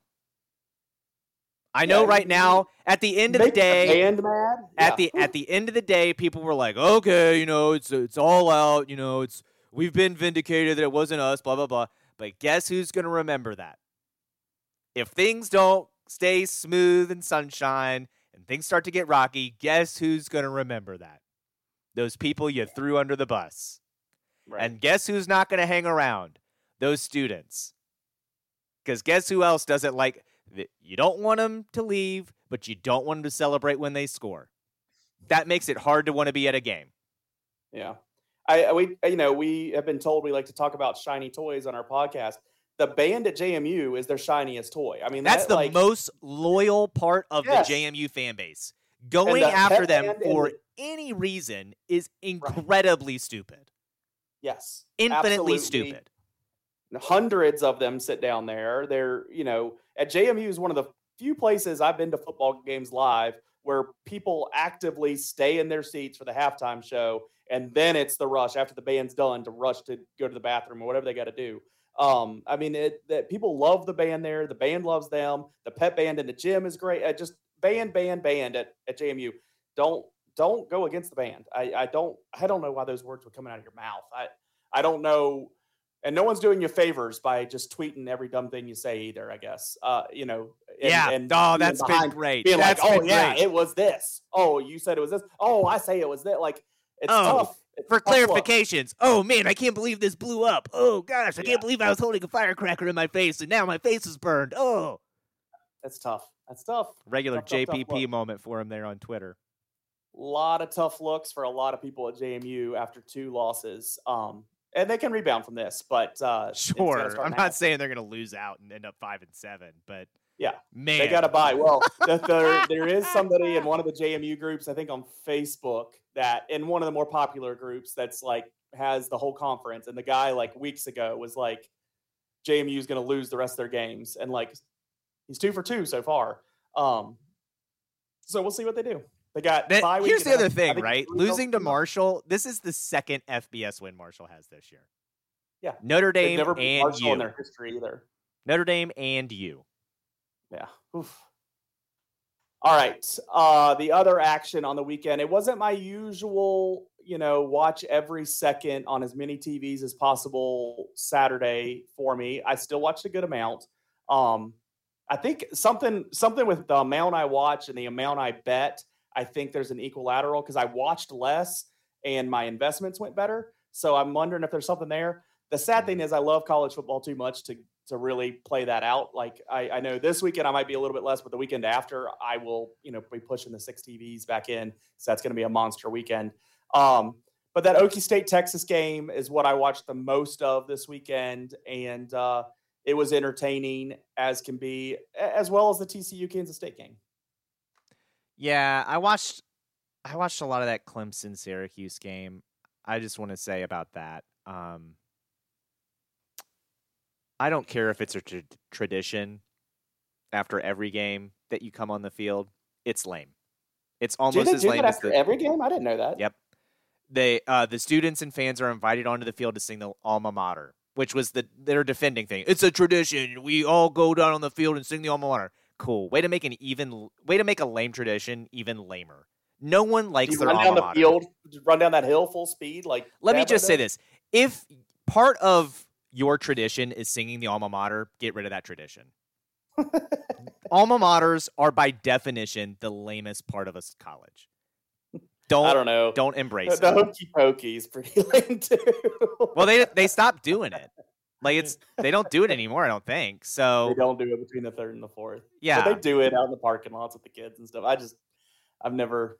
never that's fine. That's cooler than the alma mater. That's cooler than the alma mater. If Virginia Tech was like, "Oh, after the game, let's all sing the alma mater," I'd be like, "Lame." I hope we get punked next game. They play it, but they don't. like Also- a huge thing. Also, if you don't cover the spread, you can't rush the field. New rule. If you don't cover the spread, you can't rush the field. I hate Clemson.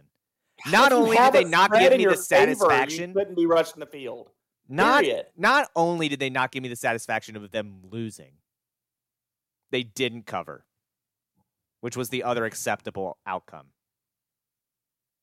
Yeah, Awful. I, I, stayed away from that game. I don't trust I Clemson. I hate just Don't trust Clemson ever. I hate Clemson. I don't know what would be better. I mean, they're not. They're going to win the Atlantic now because they've beaten all three of the dreaded trifecta that had a chance to somehow beating them. But so they're going to get in the playoff. I hope they get curb stomped. Whether it's Tennessee or Georgia that they play, I hope they absolutely get a mud hole stomped in them. Just absolutely brains beaten in so those fans think twice before going down on the field and singing the alma mater. I hope they get beat so bad they lose the alma mater. They decide to get rid of it. That's what I want. my uh my dark horse of the weekend because I listened to James Carville on Tony's Kornheiser's podcast. Mm-hmm. He said he was standing in line at a CVS and someone told him to bet on Boise State over Air Force. Well, then Carville came on the podcast, talked about it. It sunk in my head. And so when I needed a second part of a parlay or another piece of a parlay on Saturday, I included Boise State. And uh it paid off. So I thanks James Carville for that. It was one of his few winning bets this past week. So I'm glad I picked the right one.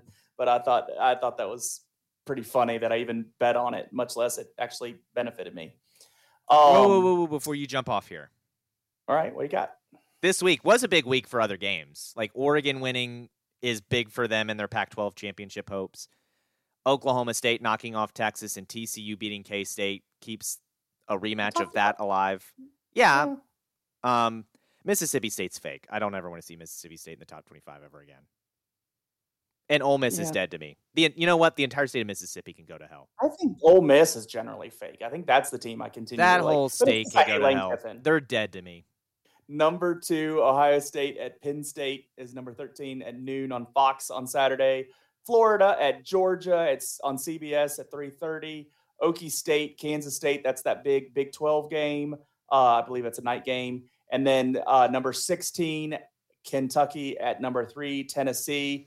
Which one of those or others are you most interested in watching this weekend? Mm, Good question. I'm not watching Florida Georgia because I Yeah. that's not a game. Um, man, Penn State, Ohio State. I know Fox's big game is like the big noon kickoff. It's gonna feel weird this not being a night game. Yeah, Penn State, I think it's more so with like how they like to do the white out and stuff At there. night. I, I do. I think that would Yeah. be better. I think it would have been better if Fox was like, you know what, we're gonna make it a night game. Um, Yeah. but I guess they have the World Series probably getting in the way of They- that. They Um, absolutely do, and that's the reason it's there.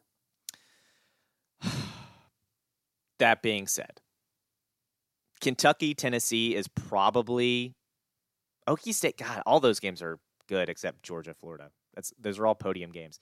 Okay, Pick interest one. You have one TV and one time slot. Which one are you watching? Okie State, Kansas State, because I think that's going to be the best of the games. That's going to be 50 to 50, you know, 51 50. Yeah. it's a Big 12 I, defense. I think Penn State's probably going to have a not happy time in Happy Valley, and I think Tennessee will win. I will say, I am terrified that Tennessee stumbles here. Yeah, because we got the big Georgia game coming up in two weeks. Yep. And so I, I this know is I like this is a worried. game. This is the last game before that because they have a bye going into the Georgia game.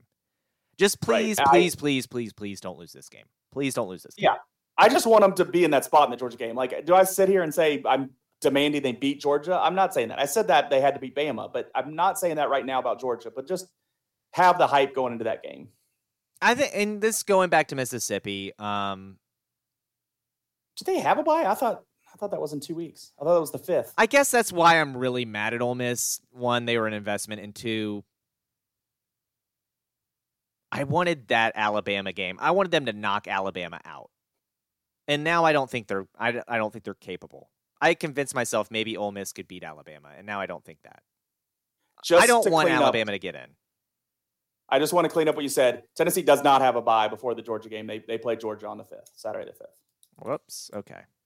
I'm just saying that out loud so people don't hear you and you know Scream. schedule a vacation for the next weekend or anything. Gosh, please don't lose to Kentucky. Please don't lose to Kentucky.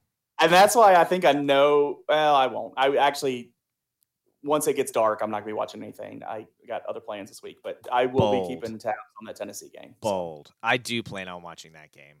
Please I hope you do. Please Yeah. don't lose to Kentucky. God, please. I'm gonna be trying to scare the crap out of some little kids.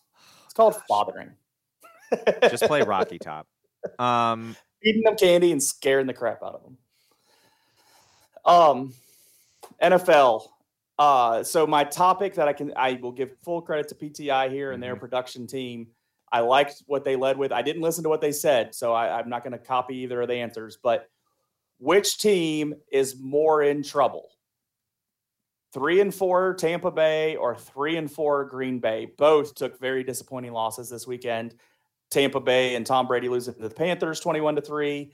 The Commanders beating the Packers 23 21. So, which of those two teams, led by Hall of Fame quarterbacks, is in more trouble right now? Green Bay, easy. Your reasoning. I you could Uh, do you think it's Tampa Bay? Before I start, no. I just want to hear your reasoning. Okay. Um, because Green Bay has the Minnesota Vikings in their division. Tampa Bay does not. Tampa Bay, who's going to win that division? Tampa Bay. So Tampa Bay's going to have a home playoff game. Exactly, and that that was going to be my point. Is Tampa Bay still sitting tied for first in that in that conference in in the NFC South, and so I agree with you there because they can still just straight up win that division, be in a top four spot, get a home playoff game at least, and I don't know. Everybody's been trying to count Tom Brady out for how long? I'm just I'm just not going to be. I'm, I'm oh, gonna be- I oh, that has nothing to do with my equation. It has everything to do with who else is in that division. If you put the Buccaneers in the NFC North, I think the Buccaneers are in more trouble because I don't think Tom Brady is who he was been. Tom Brady's No. 45. This is real. I've seen lesser quarterbacks though hold on to the end. I've seen, you know, if we're saying Peyton Manning's not as good as Tom Brady, Peyton Manning won a Super Bowl when he wasn't what he used to be. We saw Peyton Manning wasn't 45. Peyton Manning wasn't 45. This is real. This is 45. Oh, but I thought God sent us Tom Brady and uh, to play Mm. good football No. and teach us how to eat healthy for the rest of our lives. I thought he's still in that range. I I'm not gonna I'm gonna be late to the party of counting Tom Brady out. Is what I'm saying. I, there's too many times since age 36 that I'm like, all right, this is it for him. And he's proved me wrong for the better part of a decade that I'm just, I, I just will be late. I will see him complete his failure. And then I'll be like, oh, Tom Brady's done. I, I just, like, that's where I am with him. I just, like, something tells me he's, he's not just to waddle with his face down in the mud the rest of the year. I think he'll do something. no, they're done. They are. I think he's Aaron. Rodgers not He's having need- he weapons up help. there continues to be a problem. And this is what we said last year when he signed that contract. You, we're not going to feel sorry for Aaron Rodgers. Oh, no, anymore. I don't feel feel bad for sorry him. for him here either. You signed a long-term deal after all your bull crap and saying all this and all that, all that nonsense. You signed a long-term deal. You know what they give you. They don't give you anything. So I don't feel sorry for him anymore. And and not that I feel sorry for Tom Brady, but I don't feel sorry for Aaron Rodgers. Yeah, your team's not very good. Sucks to be you. That's how I feel about him right now. Mm-hmm. Yeah. You got any other NFL talk? Ravens looked good, blocking a field goal. That was about. That was the only thing they looked good at. Yeah, we did win the game. we did win the game. They won the game. Man, they tried to give it away. yeah, I didn't. I had a football free Sunday. Um, but man, that was nerve wracking. I appreciate uh, if I'm I'm here. I said I feel bad for Brennan Armstrong at UVA. Here, here's my thing for the Ravens, my Raven my rival Ravens. I appreciate they go for it on fourth down. Like I appreciate that they continually do the right call on fourth down. Mm-hmm. Mm. I just hope it comes against us at an opportune time in the years to come. Oh please, I am not scared. Kenny Pickett will be the only guy who makes our defense look competent. That, that's this year. I said years to come. I hope you keep him. That's I just hope you keep him. Don't give up on Kenny Pickett, folks. Come on. He's your Pittsburgh boy. He can do it. Let him play. Yeah, so what if you guys are fighting the Panthers for the first pick? Who cares? Just let him play. It'll be fine. So from looking at Twitter and most of the online stuff talking about baseball, I think the, the baseball season's over. The Yankees lost, so they just stopped playing baseball, right? Oh that's- man, what a great ALCS. This could not have gone better. From Aaron Yeah. Boone whining about the roof being open, and that's why they lost game two because Aaron Judge, if this was a Yankee Stadium, that would have been a home run. Oh, cool. Well, if it was in my back, if it was in my apartment, it would have been a home run too, I guess, which is slightly bigger than the right field at Yankee Stadium. But they'd have to get Robert Morris out of the way. Golly day. No, I'm talking about inside. If we played inside my Oh, apartment, it's Robert harder to hit a, it would be outside harder. Yeah, it would be harder to hit a home run if we played baseball inside my apartment than it is at right field at Yankee Stadium. So I mean, what does that mean? Well, but you have the roof. That's what's holding them back. Yeah. Oh, if the roof was closed, we would have won this game. Oh, sorry, Aaron Boone. Oh no, where? Yeah, they don't close it What in between a innings, like half innings here. Like, what are you talking about? What a baby! Yeah. What a baby! I don't like him. When they lost, that was great. And then they go to Yankee Stadium where the roof is open because they don't have a roof. And then they get absolutely pantsed. They tried to delay the game again by pulling the tarp out, even though there was no rain. And then MLB said, no, you're playing the damn game. And they lost and got swept. It was so delicious. it was good. The only thing I hope is that the Yankees don't fire him because I want him to be there forever.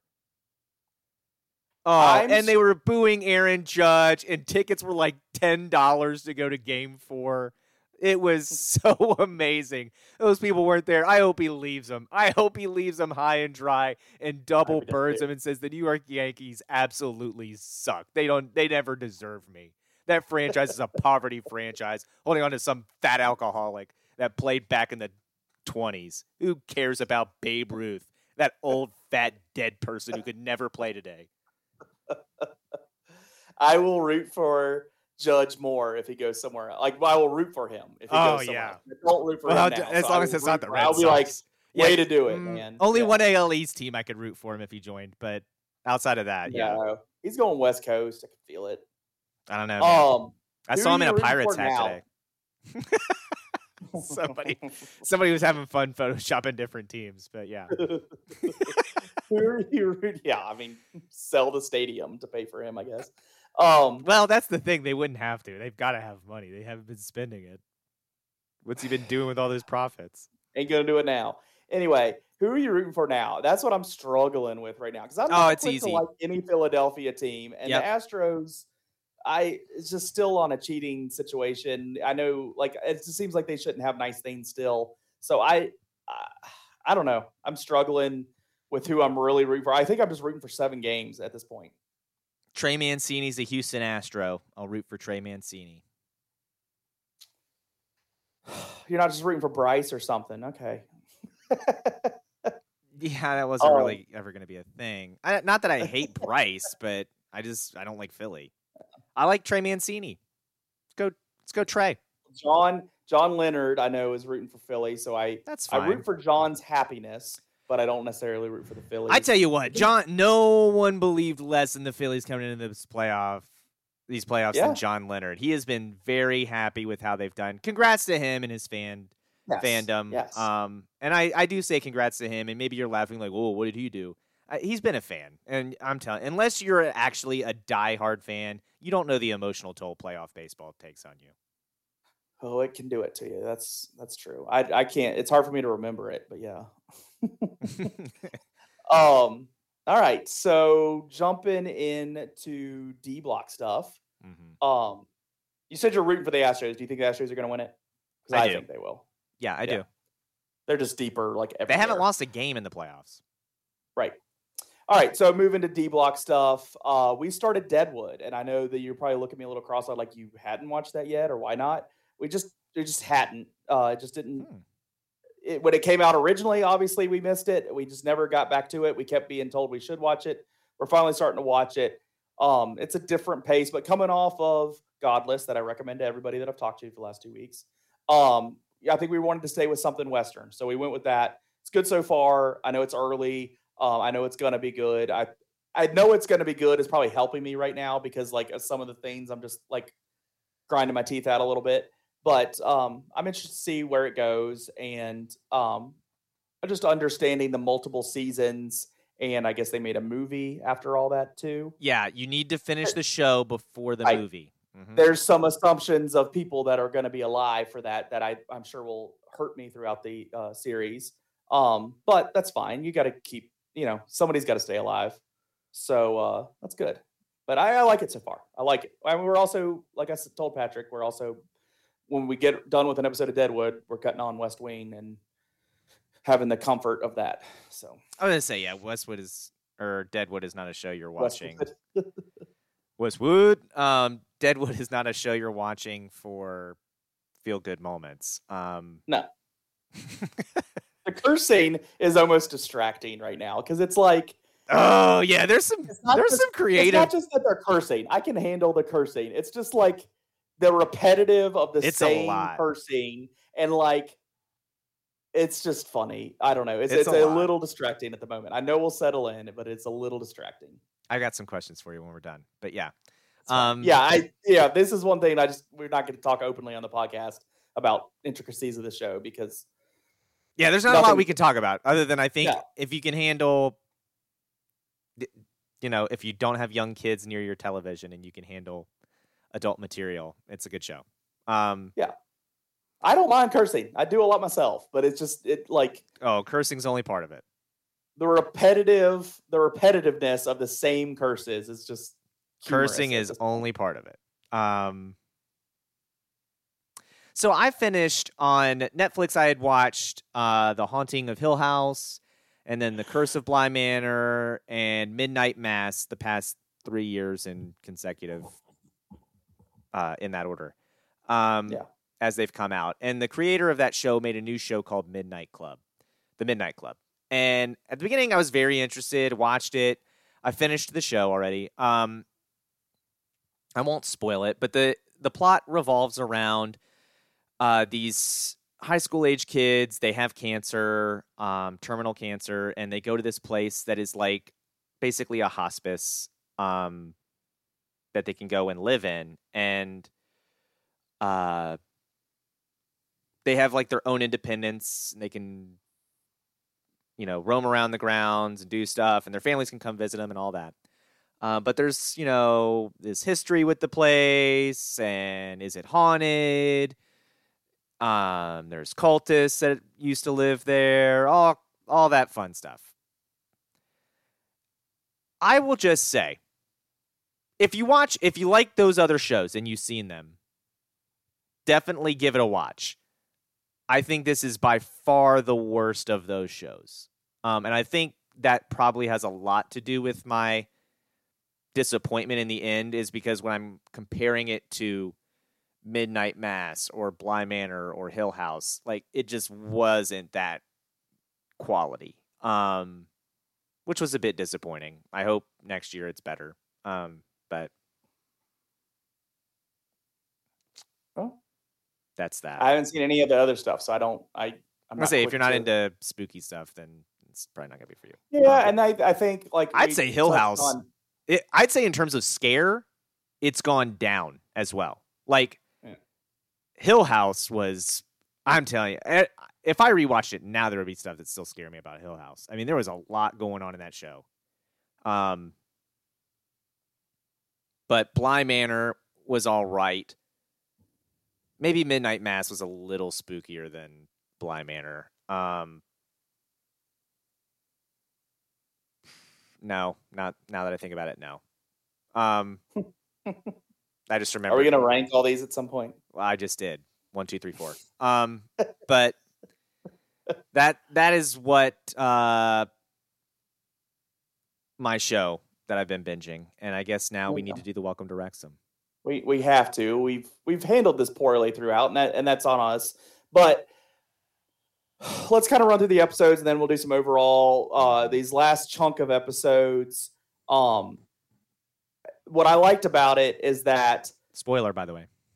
yeah, spoiler alert, and we that's why we told. Like if if you needed to watch it, if you don't want to listen to this, Subscribe. watch it, Yeah, if you if you haven't finished it yet, but friend. yeah, if you're gonna finish the Wrexham, but you haven't yet, and you don't We'll want to hear next week. spoilers, see you next week. Yeah. Yak Sports Pod, YAC, you know how to find us. so they left kind of a cliffhanger after episode 11 where it was like the January um, trade deadline or whatever they call it. You fill in the right words there. The January signing period or whatever they like to call it. Um, they made a big decision and like they bought in. Like we like our coach, we're keeping our coach, we're we're we're buying in. And I told, I said two weeks ago, whenever we talked about this last, I liked that. I liked that they were giving the coach a little bit longer, and it just seemed like the right thing. The way things had set up, the way they had Mhm. talked about it, like it just seemed like the right move. Immediately, they sign a guy, and they just things come together. Like they that was the piece they were missing. The, so the coach said, "This is what I need." They went and got it, and then things came together, and they did a lot of winning. And I guess it was Ollie Palmer. That was like the missing link. made everybody around him better. Everybody's playing better. I I loved like the like immediately we knew what they did was the right move, and I, I appreciate that in this show where like there's been a lot in the up in the air and things can go either way, and some of that's probably per- created and presented that way for drama behind the scenes, but like going or not going is a real move. You know, that's like that's a real decision. Like you could easily have just said, you know, we're not spending the money right now. We don't have the right formula. We're not pushing right now. We'll do this, you know, we'll try again next year. They went for it and it paid off. Like they they started winning and put themselves in a position to compete for for uh reaching their goals. Yeah, and they almost you know, they they start to close that gap and are we just talking about this episode right now? I started with that, but we, we can go kind of through. We can kind of take okay. it as a chunk because when There's they get when they go on their hit. run, right? When they go on their run, um, get into, and, and then um, you have FA Cup. That's not what they were playing. It was the FA sure. Trophy, which is different. Um, me. Yeah. Hopefully, it's not shaped like a cup. I mean, I don't know I don't remember what it was. I don't remember the shape, but I'm just saying those are different tournaments. The FA Cup is the real big one. Yeah. The FA Trophy is for teams lower than okay. the football league. Um, but anyway, they get into that and they get into that final, and they lose. And they had everybody there. They had like Will Ferrell there. They had um, Beckham was there. Beckham. They just had all their these families. They there. flew out their yeah. families, and and they lose. Um, and then they get, and I just kind of I I haven't paid attention to Wrexham because I don't pay attention to that low in the leagues. Um, if they had made it up or not, but below. when that happened, I was like, I bet this is kind of what happens in this playoff too. And they they don't even get out of the semifinal. They lose in the semifinal, which yeah. was a bit surprising. Um, but it just that keeper getting hurt really killed him. That oh, really yeah. killed him. Because and here's the other part, right? Like they hum- they do a good job of trying to humanize him because part of me does feel bad for him because he's absolutely death threats, getting like it from the fans. Yeah. yeah. that's not cool. Getting death yeah, threats is not cool. cool. But I also as a person who had to live through Chris Davis, like I get fans being frustrated and being like, this guy's gotta go, which he also doesn't want to hear. He's like, you know, I think I can do a good job. And I'm like, well, okay, well, put the ball in the back of the net would say otherwise. Like, and some of that's not all his fault. Like some of that was defenders, where are you? Um, but there, there were also plays where I'm just like, you gotta have that. And. To go down the way they do in the FA Cup, to go down or the FA Trophy, and the way they do to go down in the playoff, in the semifinal, um, mm, that's tough. And I think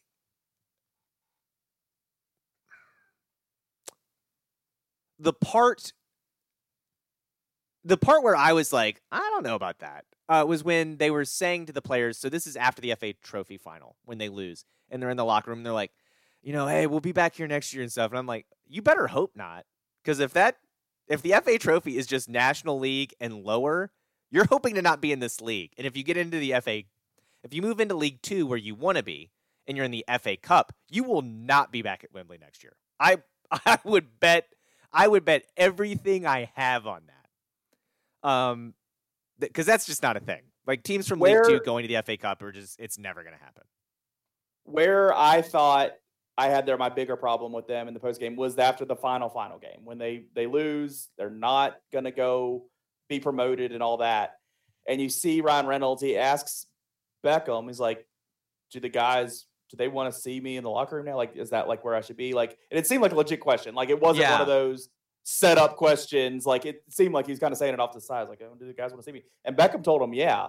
Well, then the guys go down there and like I there's no way those players wanted to hear what those guys were saying right then. Maybe yeah, they're trying to be positive, but that's not. And also, like no, that's they, not. We true. already did the thing. You already like you know. You didn't do the thing. The thing was to get promoted. Right. That was the thing, the thing, I did. I, know, I, took away too. I was like, when he's like, "You already did the thing," and I was like, yeah. No, they didn't. No, like, and they're like the, as the owners, they wanted to connect back with the with the community and all that. Like, that's not the goal of the players, and The players could The give goal a players flip. to win games. That's Yeah. what they're getting paid to do, and and so just the vibe that they brought into that locker room, and it wasn't shown in a way that like made it negative. It's just I heard what they were saying, and just like catching glimpses of these guys' faces they're saying, and I'm like, there's no way this is the right thing for them to be saying right now. So like No. that struck me, and maybe they learned from that. Like maybe they look back at that and we're like, oh yeah, and just stay the hell upstairs then. Like for two guys that asked as dumb as crap questions about soccer, as dumb as what I would ask in this past in that that two years of owning the team before this, or a year and a half or whatever it was, um, it just seemed like the messages they were trying to deliver were not being received the way you would want them to. So I I, I took that away. Um, but overall, I I liked the series. I hope liked the there's show. more Yeah. initially there was like a two season order from the beginning, but then I guess now there's not as certainty about that. I thought they had decent ratings for FX and all that. So like I'm I, I hope there's more because I'm interested to see more. I'm also hoping more will mean not as much of these wasted episodes. We had one earlier where they Mhm. did the like fake sports center. We talked about it. Wide World of Wales, I think was the episode where it was like they they educated you about whales. They had one here down the stretch between the FA trophy game and the final game. They had this episode that was a wasted episode called Romance, like like bromance, but with Wrexham at the front of it. yeah.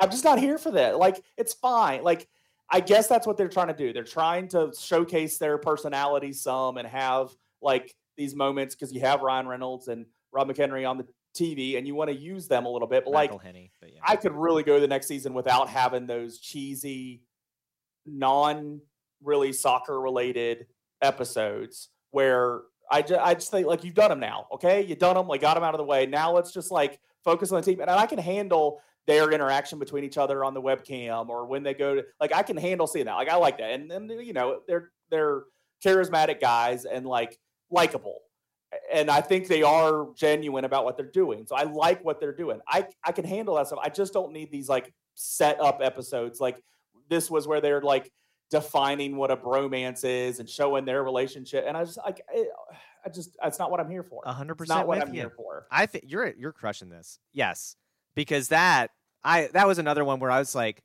yeah, what are we doing?" Like, and that's when I started to realize I was like, "Okay, they're not getting promoted," because you don't throw that episode in. If you're getting promoted, that episode doesn't exist because you don't need it. I feel like if they got I my ruining of the promotion was I feel like if they had been promoted, I would have already known this. Like it would already have been blatantly said in front of me. Maybe. So that's, Um, that's why I just I do think I would be surprised if they don't do a season two.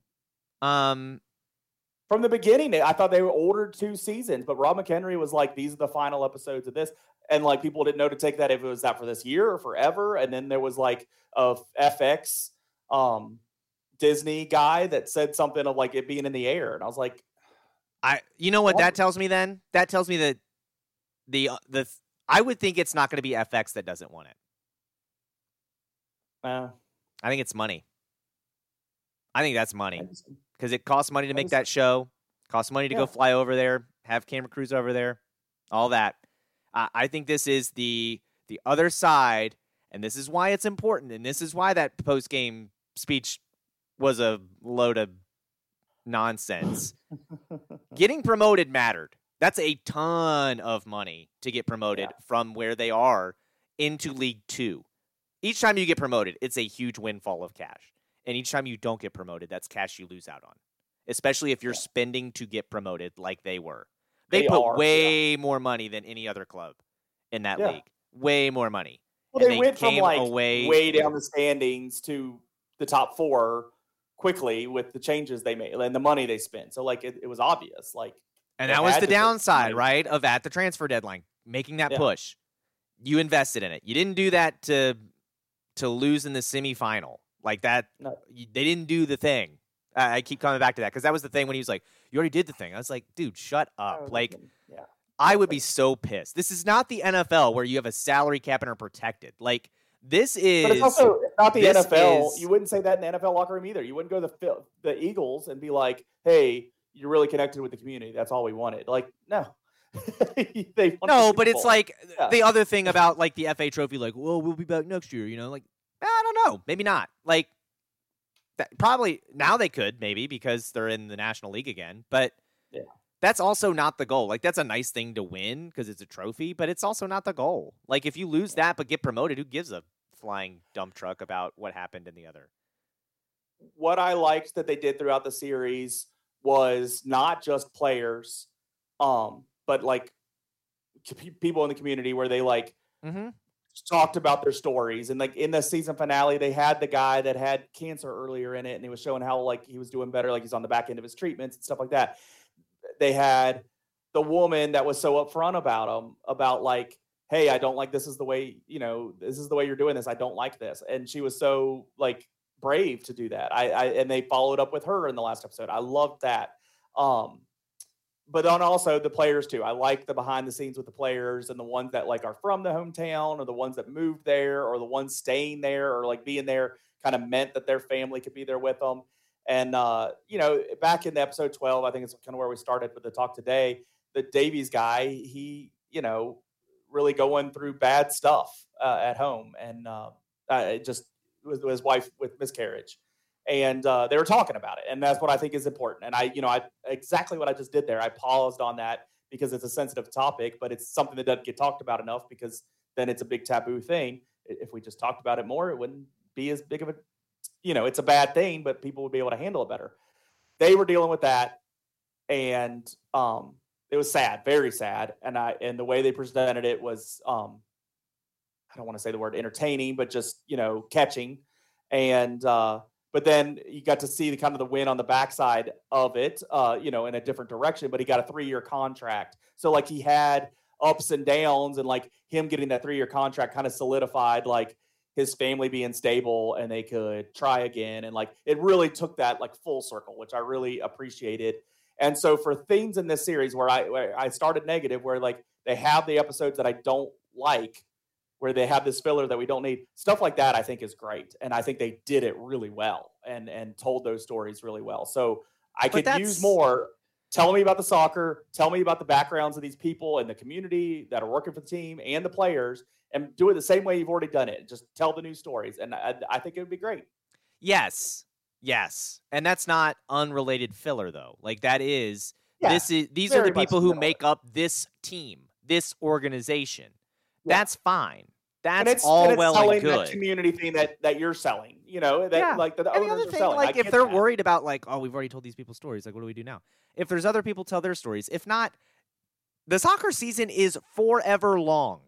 You're needing to fill ten episodes. If you can't fill it with game footage and being able to highlight and talk about that, I don't know, man.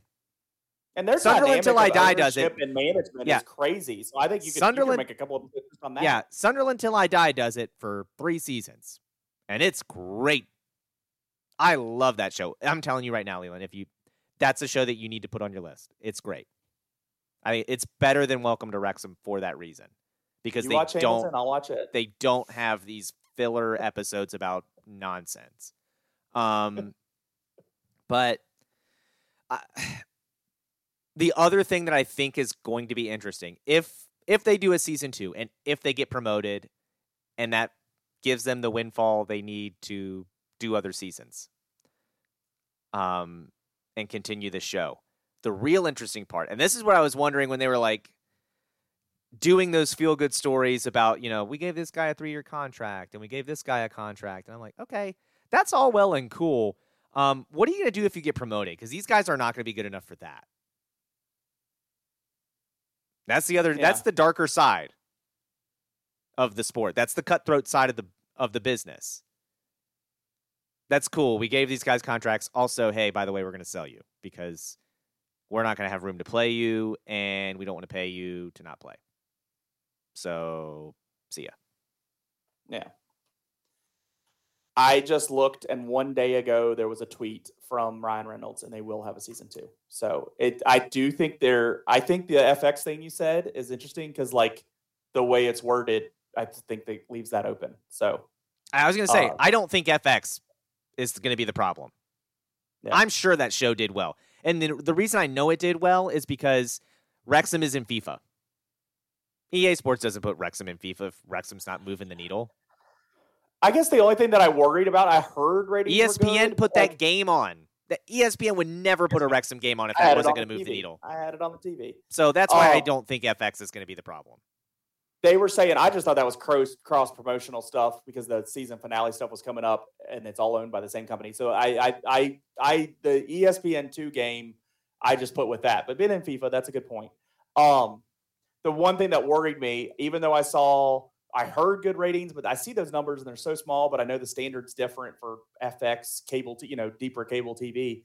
Um, they were throwing these episodes at you like four at a time and stuff. Like usually that's a bad sign when you start getting like what seems like unscheduled chunks of episodes and not even you know it's not like two every week or something. It was like it was two, it was two, it was one, then it was five, and then it was five, and it's like that worried me. So um, I'm glad there'll be a season two. I'm I will, however it's available. If it's not FX, I will be interested, and we'll talk about it on the podcast. So people can, else can find. I think well. some of that is also though like when they wanted when they maybe finished production versus oh this season's coming up like what if people get spoiled on where we are and then that makes them not want to watch the show. I think that might be part of it. Maybe, maybe, maybe. That's why I thought they were going to lose no matter what because I didn't hear that they had been promoted. So, all right. Um, That will do it for us on the Yak Sports podcast. Unless, all I'll just point to you and start start talking clown. That's what happened there. all right. Um, follow us on Twitter at Yak Sports Pod. Oh my gosh, Leland, uh, we blew What it. did we not talk about? we blew What did we miss? We were gonna do three more batter intros. Oh, I'm not ready for three more batter intros. Yes, you are. You have a whole playlist. Um, I have a whole playlist, but I haven't contemplated what order they're going to be in, and we've been on this thing for two hours. and we still haven't done it. That's disappointing. No one else, no one else has given us one yet. So if you want more batter intros from us, somebody else better give us theirs. How's Mhm. that? Gosh, disappointing. Follow us on Twitter at Yak Sports Pod. Tell us your batter intros, Jeff Wright, uh, John Leonard. Yeah, Jeff, you listened. We know you listened. You told us about it. Do it. your homework. I know UVA won and you were celebrating, but come on, Dan. My mom listens. I, I want to have to explain to her what a batter intro really is and have her come up with some. Yak Sports Pod. It might be some classical ballet tunes, but my goodness, we'll get it. That's fine. There, I'm sure there are some ballet tunes that would be a nice batter intro. Um, There is. There is. I know one right now. good for It's you. Cinderella. So good. Mm, yaksportspod at gmail.com if you're more of the email person. But again, you can find us on Facebook and Twitter. YAC Sports Pod stands for Your Augusta County. Make sure you're subscribing on Podbean, Apple Podcasts, Google Podcasts, and Spotify so you never miss another episode. We'll be talking about PowerPoints next week. PowerPoints, the heading into the season finales of high school football. High school volleyball will be wrapped up. We'll be getting ready to talk about regionals, and we'll have some competitor, uh, cheer competition stuff to talk about as well. So until then, up, yeah. folks, and we'll be talking about Virginia Tech getting annihilated by NC State. So until then, folks, enjoy your week and don't forget to tune in next week to the Yak Sports Podcast.